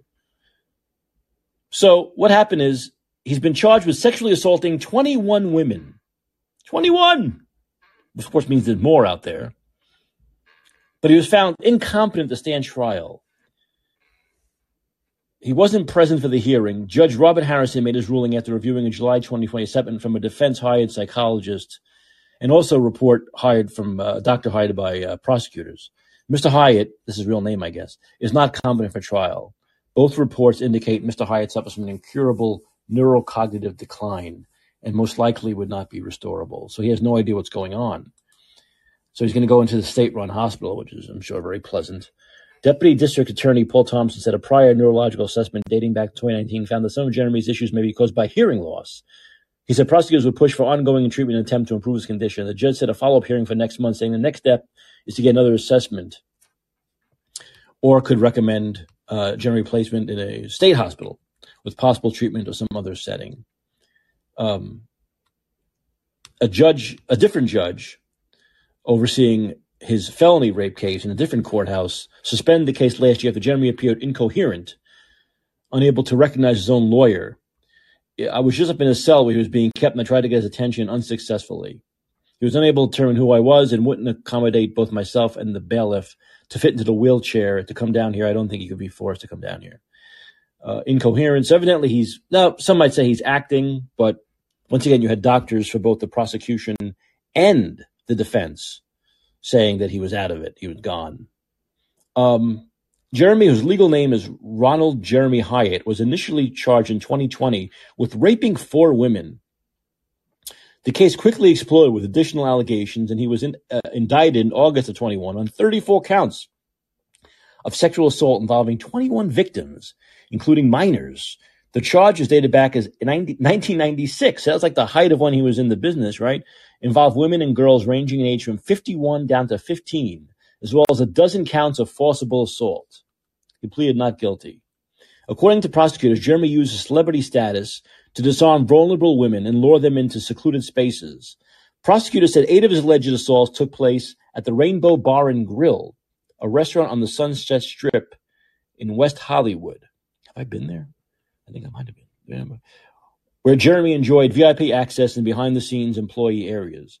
Shortly before the criminal case was suspended last March, a judge was due to hear arguments on Jeremy's request to have his case broken up into 21 separate trials, allowing Mr. Hyatt's jury to hear about dozens of allegations of alleged misconduct will prevent his jurors from judging him fairly on each count, blah, blah, blah, blah. Prosecutors opposed the motion, saying the charges offenses involve the same class of crimes as connected by a common plan. Um, that means they will cross admissibility. Uh, well, evidently, uh, I, once again, I, I, don't. It's it's just incredible that this guy in, in, all 21 cases, the defendant preyed on victims that were vulnerable and unable, unable to fight back, whether that was by isolating the woman in a bathroom, in a bedroom, at his friend's house, in a parking lot, or by penetrating a surprise attack, a perpetrate penetrating, perpetrating a surprise attack upon them. The defendant never gave the woman an opportunity to fight back as he sexually assaulted them. The only way to prevent substantial waste of court time, juror time, victim witness is to have a joint trial because there are so many women, 21 cases. Wow.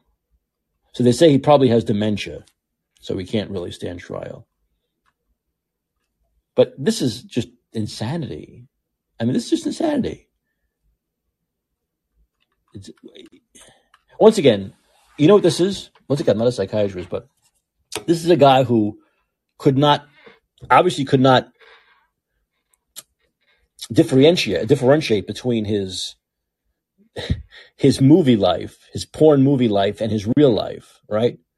And in his porn movie life, he got all these hot women, right? In his porn life, his job, he got all these hot women. And I guess the movie life and his real life began to blur, is what it would seem to me. It began to blur. And if you think about it, the kinds of things he seemed to do to these women in real life are things that uh, what would you call them? Like movie scenes, right? Porn scenes, setup scenes in a porn movie, you know. And he seemed to not be able to make differentiate between the, the, the two things. And he probably got so full of himself being who he was that the lines started to blur and this is what happened. But it's it's it's quite stunning. It's quite stunning when you look at him now at only 69, what he looks like. He looks easily in, in a day and age when most 69 year olds look like they're 55, um, this guy looks like he's 85. So it's, uh, it's, it's quite shocking. It's, it's really, it's really incredibly, incredibly shocking. And I just wasn't, it wasn't long ago he was hawking like those ExtenZe things, right? He was hawking that stuff on, on infomercials. It seems like it was yesterday that he was doing those commercials. Um, what did you say? Oh, uh, Bill, what's up? Hey, can you hear me? Okay? Yeah, how's it going? Good. Well, this is um, as you know, I have I, I was abused as a kid hmm uh, at home, and then much later at Fordham, I was sexually assaulted by a priest. So obviously, this uh, being a victim and a victim's advocate, this issue is important to me, especially uh, like most people. Um, there is a culture. We, if we look at Bill Cosby, Oh yes, I was example, I was gonna say Cosby. Yeah, there's another example. we look at the Catholic Church, for example, we look at the Mormon Church. Um, there's But this, 30, but this guy had all the women he wanted, Bill. This guy had all the women he wanted for years. He made million. He made. He was a millionaire. He made so much money.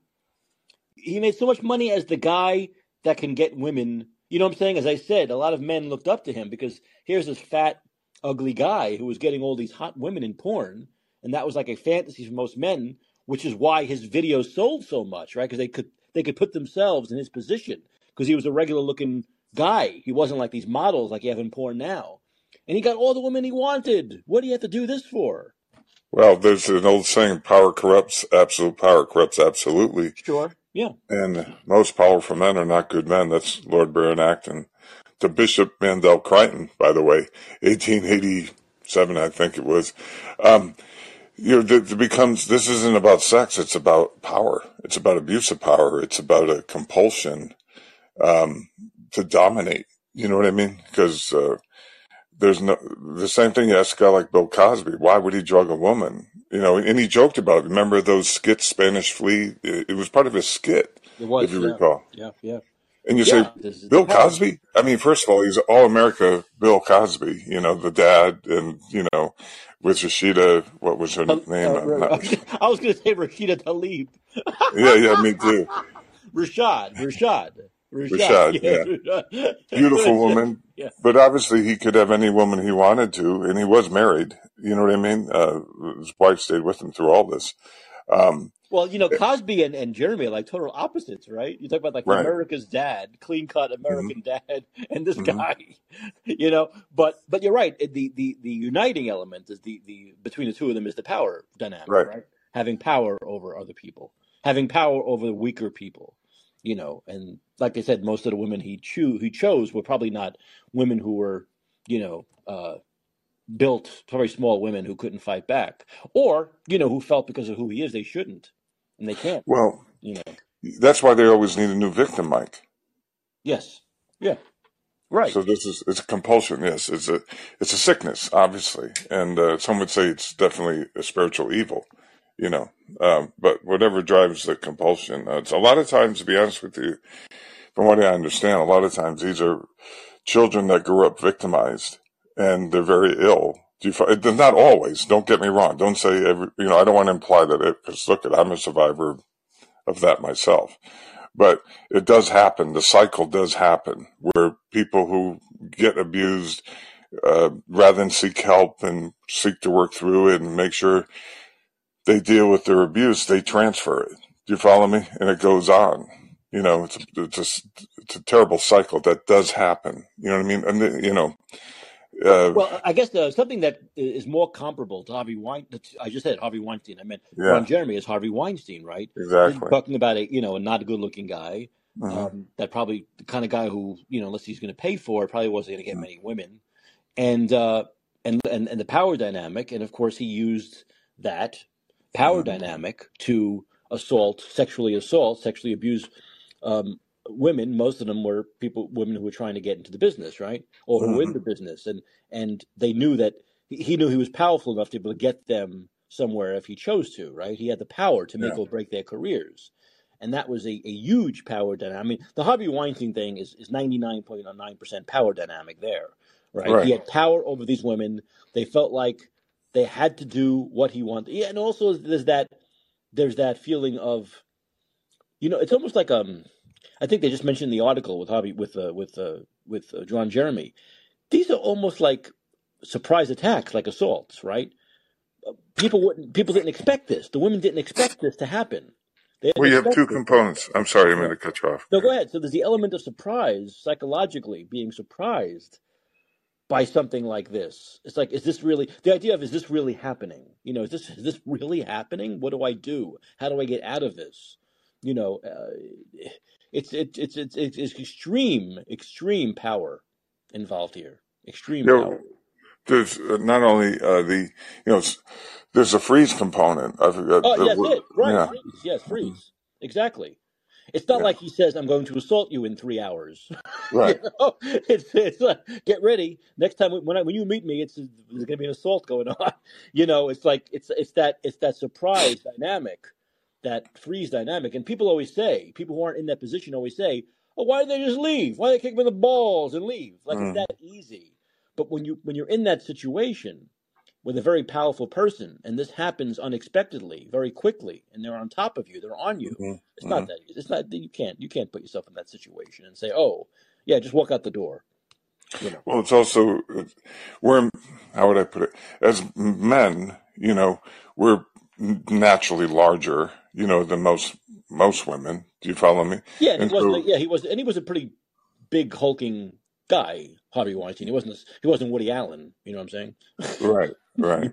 And I can only imagine not being a woman. I walk around this world. I've always been big. You know what I mean? And right. and so I don't even have a concept of what it's like to walk around one third my size. You know what I mean? Who? How could I even imagine or one half my size? I can't. You know what I mean? Up against people who are twice my size. I have no idea what that's like. You know what I mean? And so um, I think it's you know important for men to consider that. Also, you know, uh, and again, there, there's so many layers to this and so many different dynamics that go on. I mean, and this is where it gets so blurry. And and this and being a victim, I hope you can hear this objectively. There is and has been a culture of the casting couch. Let's be honest. Do you Oh, follow me? sure. Uh, Oh, absolutely. No doubt about it. No doubt about it. Yeah. Mer- like Yeah. Marilyn Monroe said, you know, Hollywood's a giant orgy. In other words, there is a, a Yeah. culture in Hollywood of that Right. also happening. And so um, uh, it's just But acknowledging they both exist. Do you follow me? right, but if you're there's but and once again being able to separate the two things. If you're a very shrewd person, woman or male, Mm-hmm. man, and you're willing, right? You're willing hmm to do that, to get Right, somewhere. Right? If you're willing to use a desperate man or woman to get somewhere, that's your choice. right, That's exactly. your that's your choice. You you can do that. And I'm sure that's been done many times. Of course. Many times. But there's a difference between that and being forced into it. Absolutely. Absolutely. Absolutely. You know, Here's so, the problem though. yeah. When, when you get a bunch of people together, like even in a jury setting, then it becomes he said, she said. Well, which one is it? I'm not saying uh, that it makes it difficult. Let's put it this way. All you have to do is look at the Kavanaugh hearings or, you know, any situation when a victim comes forward. The, this is why sexual assault is one of the least reported crimes. hmm Because when the victim comes forward, then it's always, well, which side of the line are you on that? Do you follow me? Well, and I think and, and I think a big part of it nowadays is the numbers of people. I think that's the whole thing, right? mm, It's the numbers of people coming forward. It's not just one or two, it's 20, 30, mm. 50, 100. I think well, Weinstein was almost 100 women. You know, yeah, so it's that when it when it gets to that point, you're like, okay, now we're seeing what you call a pattern, right? So, and, and most people, if they do it voluntarily, are not going to report it. They're not, they're not going to come out and say anything. They did it I, voluntarily. I, I know, agree. I, I, yes, and it's a difficult subject to talk about, especially being a victim, but I have to be objective. It's like when I go into court, you know what I mean? I have to get the emotion out of it. You follow me? right. Because you, it, it you have to come down to the, yes, that's the Also, not differentiation. When you have the think that's an easy thing. preponderance. Well, yeah, and people say, you know, a lot of, a lot of people say, well, yeah, but these women are just once one woman does it, they're all going to come out and you know glom onto it. But that's not. First of all, it it it's it's life altering. It actually ruins women's hmm lives to come Yes, out it does. oh, you're the woman who was assaulted by Harvey Weinstein. Who wants that in their life? You know, who wants that in their life? So that's the thing. And with something like a court case, you got to come out publicly. You got to go on trial. People know who you are. They know your name. They know where you live. No hmm woman's going to voluntarily do that because they don't like Harvey Weinstein personally, and they just want to get back at him because he didn't give them a job. That's you, you. That's life altering. You become one of the people who was assaulted by Harvey Weinstein. That's what people see you as. No woman's going to just do that just to do something on spite. It's idiotic. Right. Right. And that's why another layer of that is why a lot of these things get settled with a gag order. Because, in other words, you'll hear say charges brought against somebody, and then they go away civilly, and you're like, oh, it was unsubstantiated. No, a lot of times it was agreement that the person would take the, the money with a gag order. Do you follow me? Because it, not to get into that ugly setting, like you're saying, uh, uh, where their name is in the press and they're fighting a court battle, and then of course this always happens. It happened to me eventually it took several years from my original reports where Letitia James got corroborating evidence on a lot of priests at Fordham, including the Monsignor Tappy who sexually assaulted me. And then I was sent a letter two and a half years after my original complaint. Two and a half years, Mike. Okay. That to talk, uh, a thank you letter and then an email to talk to Detroit Law about settlement. Now, in the meantime, here in Connecticut, when I was reporting it, I started reporting the, the crimes of the church in a church counseling group setting, and then it went to victims advocacy group. But the, the culture here is so strong to protect the church, right? That I was charged with harassment three times. Oh, sure. No, no. A lot. look, I saw that movie. She said, which is about the. That's right. And not just that. There was also the. What was the other one? What was it called? It's movie Spotlight. That was. Um, but Spotlight see, was that, was, one. that was the church. But the one about the one about Fox News, the one about Roger Ailes. Oh, I didn't see that movie. Yeah, Go ahead. That, that, was another one that was very good. That was yeah. you know about that where you know you're you're in a situation where you're fighting very powerful people, and then mm-hmm. they try to take you down. You know, they're going right. to take you down, and they have right. the money and the power. Yeah, I'm sorry, power, yeah, absolutely. And and so it takes in those cases it takes it takes a real groundswell, right? We saw that whether it was Roger Ailes or with you know or with Harvey Weinstein or with the Catholic mm-hmm. Church, it takes a real groundswell effort to take these people down. And I'll say something else every cop I talked to was like, no, you're not doing anything illegal, Mr. Bonatati. We see your emails. We know you have client rights. Of course I do. If I'm in a client uh, therapy setting, um, I've been in counseling since my twenties, secular counselors. I don't get arrested for talking about this stuff before or since. Do you follow me? Yeah. But when when it had to do with the crimes of the church at large, which I was discussing in a church counseling group, which was DPH licensed. The church started in 1750, old New England. You know, the counseling group been existed 30 plus years. They've been protecting the church their whole careers. Do you follow me? And the problem is the cops have been on board. All you got to do is watch the movie Spotlight, and, and DAs, everybody's been on board.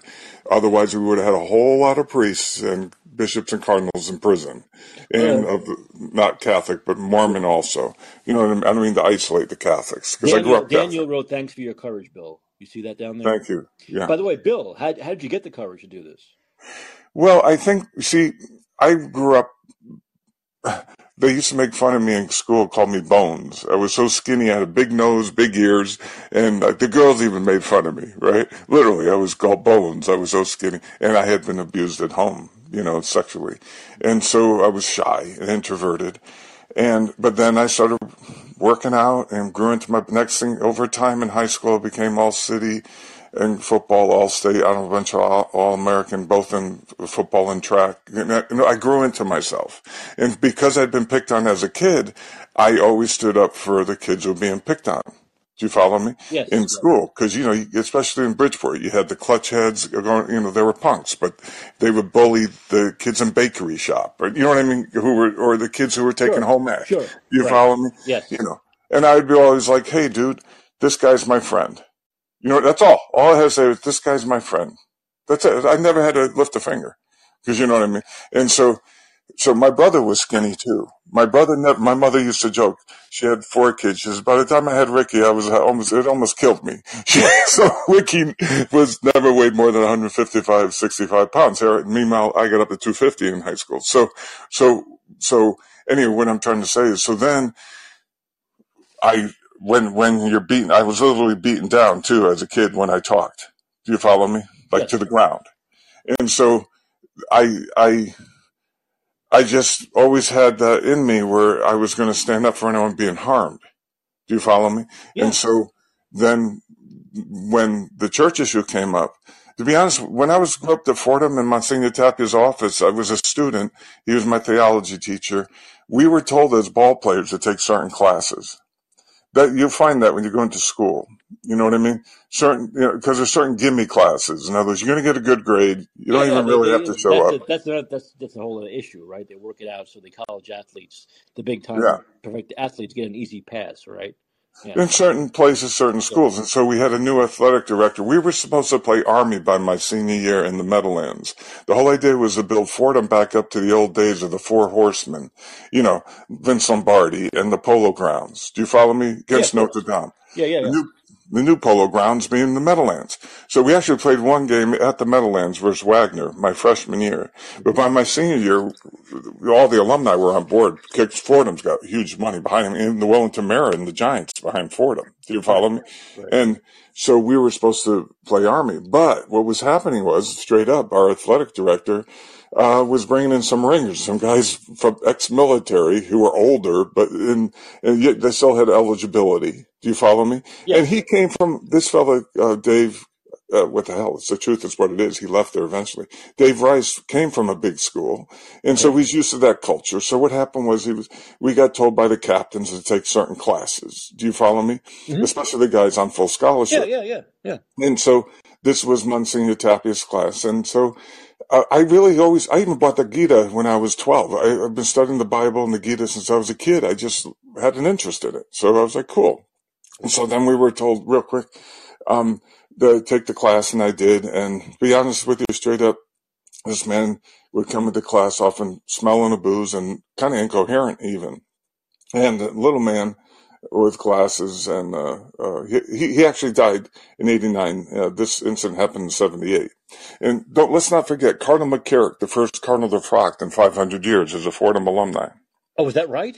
Yes, Oh, if yeah, you look up, yeah. you look up Fordham University pre-sex abuse. There's a whole. They have this this whole panel and this uh, advocacy for the. It was a big problem at Fordham. You see what I mean? It was a culture, you know, and that's one of the things that happens. You get these nests of cultures. That's what the movie Spotlight's about, or the How, movie how, how far back? How far back in Fordham are we going? I was there in '78. Did, uh, did the culture change later, as far as you know? I well, right now, uh, here's the problem with the church. Let's talk a little deeper. The the, the canon laws start at the Vatican. They don't start at New York or Fordham or Fresno where Tappy was ordained or Bridgeport where I live. They start at the Vatican and they have certain canon laws of secrecy, pontifical secrets, and the deeper one called Crimen solicitations. Let's say you and I are monks, Mike, or Mhm. priests, right? We, any, Yeah, sure. we say we know some other priests who are doing this. Okay, we can report to our bishop. But if we go to the cops under the Crimen solicitation, the canon law of secrecy, the, the claim is in the church canon law is that you and I would be bringing scandal upon the Holy Mother by going public, Yeah, of course. literally, Yeah, scandal. right? Which is a sickness because if any organization, the any Holy Mother have to organization, do with it? What's the Holy Mother have to do with these? the- in fact, the Holy Mother would want us to come forward, of course. obviously. Idiotic. because right we th- exactly but and even if you go to federal law uh, section 18 us 792 harboring a felon is a felony now if you have an organization that harbors felons that's a criminal racketeering uh, criminal um, uh, conspiracy to Yeah. protect right. the the abusers and that becomes a problem with the whole organization because a, a criminal syndicate under under the law under the law Okay. if you break down the law in the Catholic or Mormon church or any evangelist church that's doing this and you study their internal canon laws or workings, you will find conspiring criminality, which would impeach them as a criminal syndicate. No question about it. Everybody in the system knows it. That's the language I use. Do you follow me? Yes. Yeah. However, there's, if you ask yourself, that being the case, then when the, it's coming from the Vatican, then the UN report in the Vatican in 2014, the Catholic Church was non-complicit. They wouldn't comply with any documents. They wouldn't cooperate whatsoever. This is a, a, a UN investigation, right? Right. Well, if you know anything about civil proceedings, that's called um, adverse inference or tacit evidence of guilt. In other Ah. words, you're not complying. What are you hiding? You- We're just asking you to come forward with documents. Do you follow me? Right. I got you. Now, when you have it being investigated by the UN, they don't have subpoena power. Do you Okay. follow me? Yeah. Yeah. So that would have to go to a civil setting, right? So this word Letitia James sued the Catholic Church for failure to protect children, and she filed her lawsuit November of 2020. Okay, and what happened was, roughly two years before this, when she opened her investigation, what drove her opening the investigation was this: there was a 60-minute piece on the um, Bishop Malone in the Buffalo Diocese. Okay. Okay. And it went public where the secretary found two boxes of files where they had secret files on kids that had been abused. And so she made copies secretly and she went to 60 minutes with them. And so you could probably still find that 60 minute piece on the Buffalo Diocese. Okay. So that now it's on 60 minutes. Okay, this has been going on in the cat. Let me say, there's a book written by three former priests. It's called Sex, Priests, and Secret Codes, a 2,000 year paper trail, written by Richard Sipe, Patrick Wall, and the other fellow's is a Doyle, but I forget his last name. They're all former priests. Richard Sipe is the man depicted in the movie Spotlight on the Boston Diocese. Ah, okay. Okay, okay. All right, you following the dots yeah. now here? Wasn't so, there also a Barry Levinson film? I'm sorry. What was Wasn't that? there also a Barry Levinson film uh, in, the, uh, in, the, 90s that was about uh, kids who were who were molested when they were priests, and it shows them later as they're grown ups? What the hell? You know, I, will look for that. I don't think I've seen that. Yeah, it's a Barry Levinson film, and as as we're talking, I'll, I'll find it. Yeah, uh, but, yeah, sure. But, but, I think the point is that there've been several films, high yes. profile films that have been made about this now, right? I mean, this well, is out a, there. You got two two layers here. So you've got to keep in mind, Mike. Thanks for saying that, seminarians, because the the, the the it's the Catholic boys that get molested by Catholic priests. It's not the Buddhist boys or the Jewish boys because they're not in arm's reach. It's the Catholic boys who are trying to become altar boys or who go to Catholic school. Do you follow me? Right. And right. the John Jay College of Criminal Justice report in 2011 said 80% of the abuse happens between uh, priests and boys 12 to 18. You right. see, because that's the age you're trying to be altar boys and they're going to Catholic preschool, you know, like prep school and then Catholic college originally. You see how it happens. Right. So, um, now when, when a priest, even now, here's the thing. In the grooming process. What is grooming? The priest knows what he's up to. Like if you look at the Pennsylvania grand jury investigation in 2018, 17, 18 that spawned the uh, DOJ investigating the Catholic Church at large, um, that was Attorney Shapiro in Pennsylvania. Do you remember that big scandal that in Pennsylvania? You may or may not remember. And uh, uh, Attorney Shapiro, there was a grand jury investigation to the Catholic Church in Pennsylvania. Pennsylvania has had three grand jury investigations: 2005, 2011, 2018. Two, two, yep. And of course, they had the same findings because the canon laws, again, and the practice of harming these people starts at the Vatican, not at Pennsylvania, not at New York, not in Brooklyn Dies. It starts at the Yes, yeah, yeah. You okay. know, the, I'm sorry, the one I was thinking of was not about, it was called Sleepers. And it's not about okay. the Catholic Church. It's about kids who were um, sexually molested in a juvenile detention, uh, detention center. That's another huge. There's a that's a huge problem, and also Uh, for the teens who are sent away. You know how some parents send their kids away to like they have the parents have money and they send their kids away to these teen academies and stuff. Yeah, yeah, it's another. Yeah, yeah. yeah. Well, I guess any any any place where there are young males, right? Available? Well, it's all, it happens to women too, obviously. Um, it's not just because women, they, there's, um, in fact, in Rhode Island, there was a big scandal. I'm trying to remember the name of the school where it was a girls' school for the rich, rich women. You know, the parents would send their kids away to these academies, um, special, you know, teaching and everything. But that's anytime that you get that kind of closed setting, things can happen. Yes, Just like yeah. with um, Nassar, the uh, Olympic doctor. Remember him and the Olympic girls? Um, uh, his the fellow's name is Nassar. He got 175 years for. Yep, yep, yep, right. yep, yep, yep. Well, the FBI protected the, six girls came forward originally, and then the FBI. Keep in mind, Mike, and I've been to the FBI office, 1000 Lafayette Boulevard. They wouldn't open the door for me. I've been to the DOJ, 157 Church Street in the Haven. They didn't want to talk to me.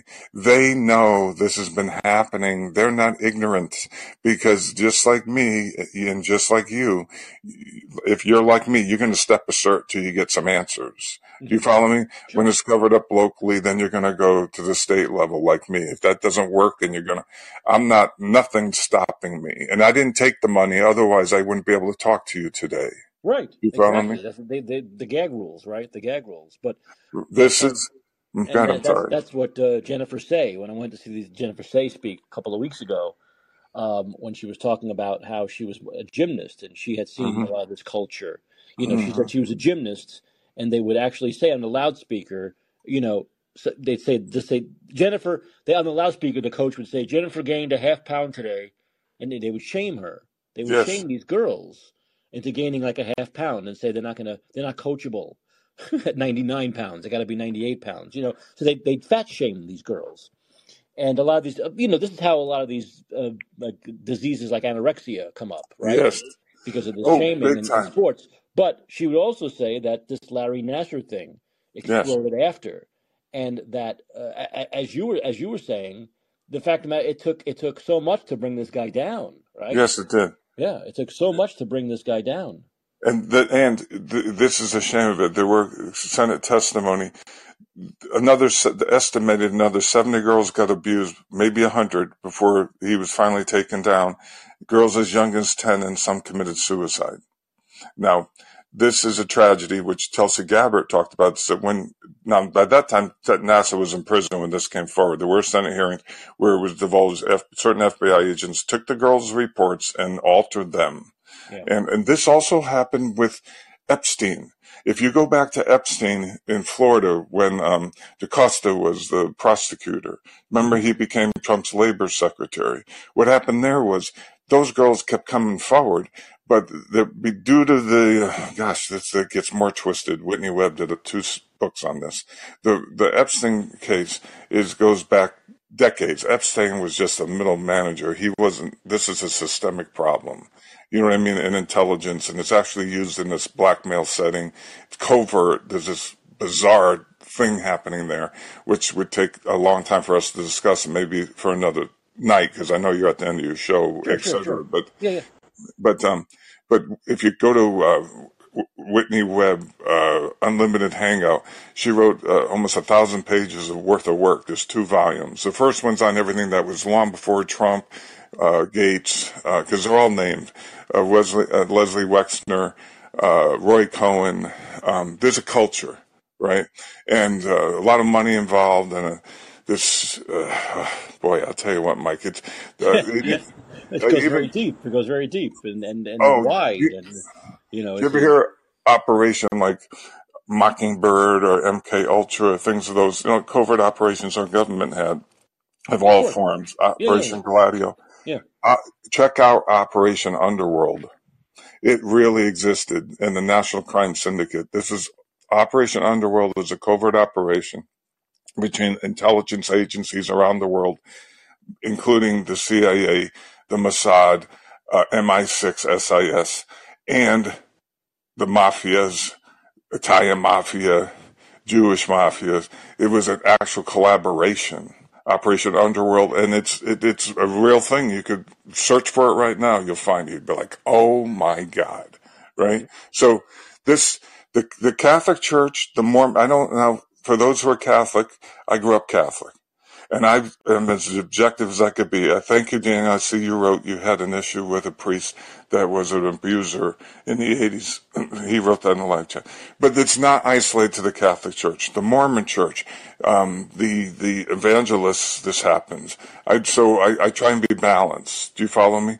The, the the thing is, the Catholic Church is the largest organization with the most money and the most power. That's why we have a problem where none of this. oh, We know where this should be dealt with, Mike, at the international uh, criminal courts, like the Nuremberg trials. That's where it should end up. Yeah, yeah. In fact, tom- tomorrow I'm going to talk more about the Nuremberg trials because actually tomorrow I didn't get to it today because there's so many things going on. But tomorrow I'll talk more about Ron DeSantis, who did more great stuff today regarding COVID uh, oh, very good. Oh, I, Plus, I plus Ron Johnson. You know, Ron Johnson, yeah, love Ron Ron Johnson, Johnson is like the only real, other than maybe a little bit of Rand Paul, but Ron Johnson's really out there now talking about the COVIDian uh, injustices that were done over the last three years, and and and he talked about how the Nuremberg, as you're talking about, the Nuremberg trials happened because simply because everything was illuminated. We found all these files, we found all these hmm documents. They were the public began to understand what was happening. You know, people think now they look at the Holocaust, they go, "Oh, they think people like in the 40s knew exactly what was going on there in Germany." They didn't.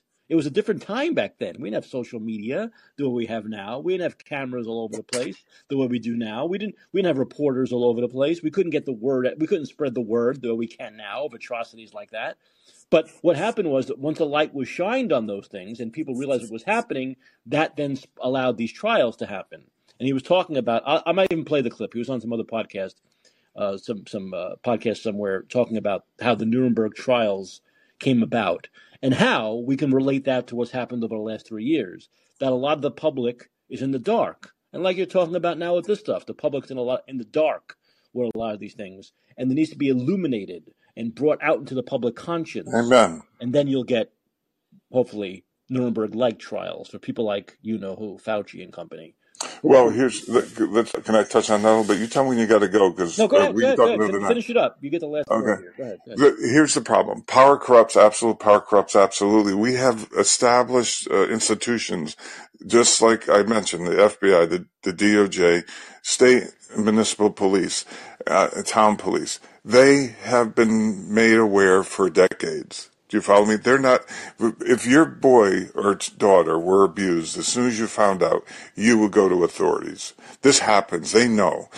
Quickly, investigator Doyle for Letitia James' office. Now, when I made my first report finally, when they opened her investigation, I had already made my reports earlier to, um, to, uh, let's see, there was Bill McSorley at Fordham and Jim Hanley, two great guys, chief security at Fordham and Lincoln Center campus and uh, the DA uh, Johanna Hernandez in the Bronx, another nice lady. And I was referred, by the way, to Sister Eileen Clifford for Cardinal Dolan. She was terrific. You know, I got thank I kudos from everybody in New York. They they were like they just appreciate I come forward. Do you follow me? and they, I'm sure they do. I'm sure they do. funny quick story. I'm talking to both the guys from Fordham, Jim Hanley and Bill McSorley, and they're asking me questions, and I have a good recall. Don't ask me why. I'm like, oh yeah, well, let me tell you about this at Fordham and this about that, that, that, and you know, I'm talking to them about the campus, and and and Jim Hanley says to me, Jesus, Billy, this is almost like 40 years ago. He says, how the hell you remember all that? I have trouble what I ate, remember what I ate for dinner two nights ago. you know, I, I, I, mentioned, I mentioned about Fordham now or, or, or more recently because I, doesn't, um, I think Michael Kay, the Yankee broadcaster, he, he graduated Fordham, didn't he? It could be. I did. The, yeah, well, Trump went to Fordham originally. I, yeah. I heard a lot of people. Fordham's a big school. A yeah, lot of a lot of quote unquote famous people graduated Fordham.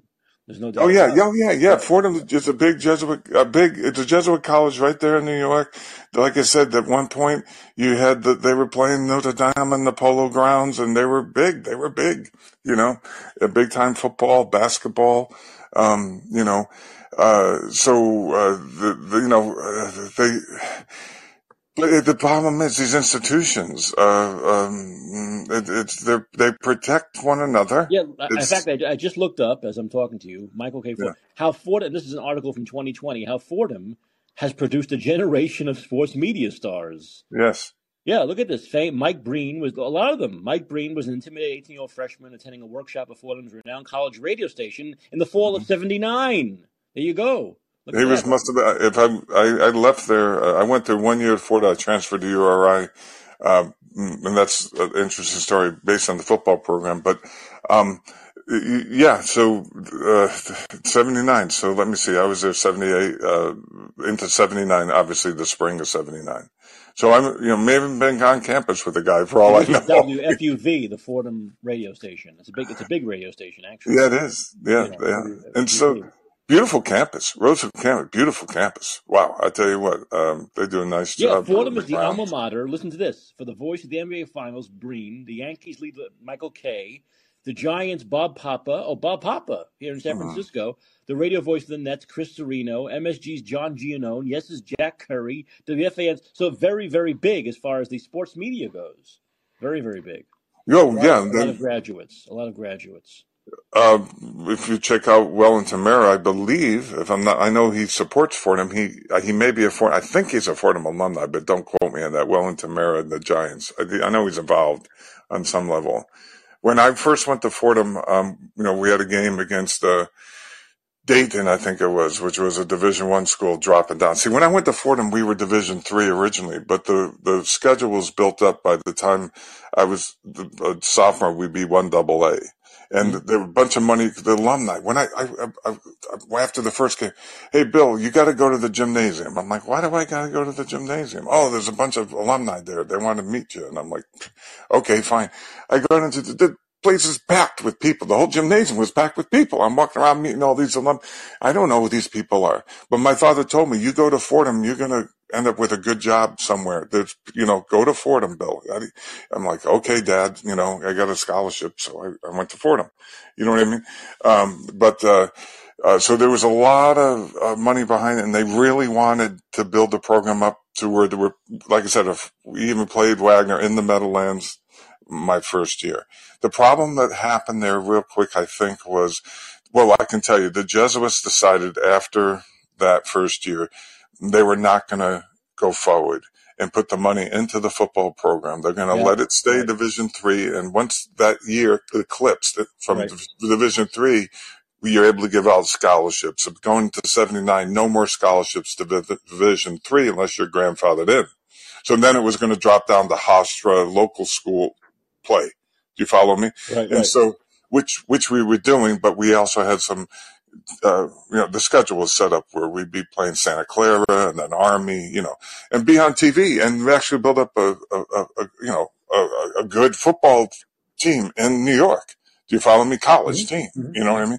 Which, uh, so, but what happened here was I think what the Jesuits decided not to do it at one point, and I think it may have to do what what what the compromises that the culture they would have to make. Because if you look, like say you look at the Ivy Leagues, like Princeton and Yale, Harvard, they have a good football program, but it's more like one double A. They they don't have Division One programs. No, no, not at all. Not at all. Right. They don't have Division One. The Division One programs are, you know, a lot of them are in what central, the southern states, right, middle America. I mean, Well. Penn, Penn State was Division Yeah. One. Of course, there are some Division One teams. The, the thing is this: um, Division One's at, when I was in school anyway was was ninety odd scholarships. The difference being Division One Double A was sixty odd scholarships. So there's a big money difference, one third more, and of course a lot more money for the facilities and whatnot. It costs a lot of money, but then you get in, you know the, the alumni building up, and you get TV contracts. So you know it can be a, a profitable model. The the issue is the the players. It's not like the guys aren't intelligent to play ball. Let me tell you something. You got a lot to remember and a lot to do in moments in certain positions. It takes a lot of skill and, and a lot of of course. uh, cognitive. yeah. Yeah. The, these guys aren't stupid. You know what I mean? That's a myth. You know, look at Muhammad Ali, how intelligent, a super intelligent fellow, you know, uh, but th- it's a myth to think that, um, I'm not saying all guys have the highest intelligence who are playing ball, but a lot of politicians don't barely don't have the highest intelligence either Right. level of Just, just, integrity. just, just, just, just, uh, I do have to wind, wind the show down here, Bill, but I do want to mention, since we're on sports, I also did want to mention that Clay Travis uh, did something today also about how a lot of these, and I, I had mentioned this in the past, a lot of these, uh, a lot of these sports teams are still doing the damn COVID testing.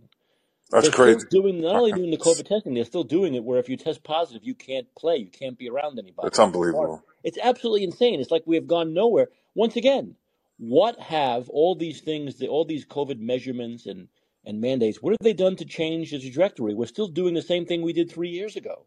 We're still Hey, doing you the know, same crap we did three years ago. At some point, you just got to say, stop. An athlete is not going to get sick from COVID. Never has one athlete, even in the middle of COVID, ended up in the hospital for COVID. yeah. That's not going to affect them. It's a cold. Stop this shit. Cut this shit out. And sports, you talk about high IQs. Sports has been the worst offender since day one with this COVID crap. They're the ones who locked down first. You remember? You know what else is the worst than this is the is the uh, the the colleges.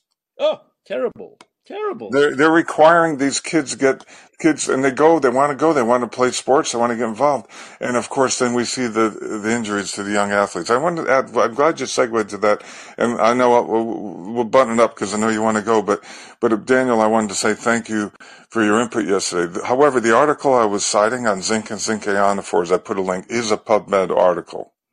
In now, the zinc ionophores are simple things you can, which people use in their culture all the time. Turmeric, black seed, green tea. Do you follow me? Yeah. So just from diet, you, you can buy turmeric and sprinkle Well, it on it's not, but it's not, it's not going to hurt you. But you know, the, the, the, the argument is how much is it going to help? How much Well, the, is a PubMed article from 2010, yeah. and it's it's it's it's proven uh, to be effective. Versus, because don't forget, we had SARS-CoV-1 2005. So in two, hmm yeah, uh, we'll talk more about this tomorrow. But uh, okay, Bill, I'm going to let you go because I do want to okay, wrap it up. brother. But thanks, Zoe. I really appreciate everything. Thanks, Bill. Appreciate your input. But also this whole idea of these colleges, these colleges, these sports teams, they're worried about COVID testing. They should be more worried about their athletes dropping dead. They should be worried about more the, the, the effect of the vaccine, the negative effect. And we'll talk about this more tomorrow, where there's more and more mounting evidence now that young people, young athletes, are dropping dead in record numbers. Right? They're getting heart issues in record numbers. So instead of being worried about what the vaccine has done to these athletes, these forced vaccines have done, they're still doing this ridiculous COVID testing. This, it, it's, it's. I've said it before. It's like me, medieval. It's like Neanderthal thinking, and they're still doing it. Incredible. All right, a good show. Much longer than I thought it was going to go. I never thought we'd get onto Fordham and the Catholic Church, but we did. We started with the Constitution and we ended with that stuff. That's fine. Hey, you never know where it's going to go on this show, which airs Monday night through Friday night, 11 p.m. Pacific, 2 a.m. Eastern. Some of you are never on time. I think some of you would go to your classes 15 minutes late, 20 minutes late, hour late. Nah. Nowadays, I guess everything's online. You can do that, right? But anyway, it begins, if you want to be here on time and prompt, 11 p.m. Pacific, 2 a.m. Eastern, Monday night through Friday night, and let's be heard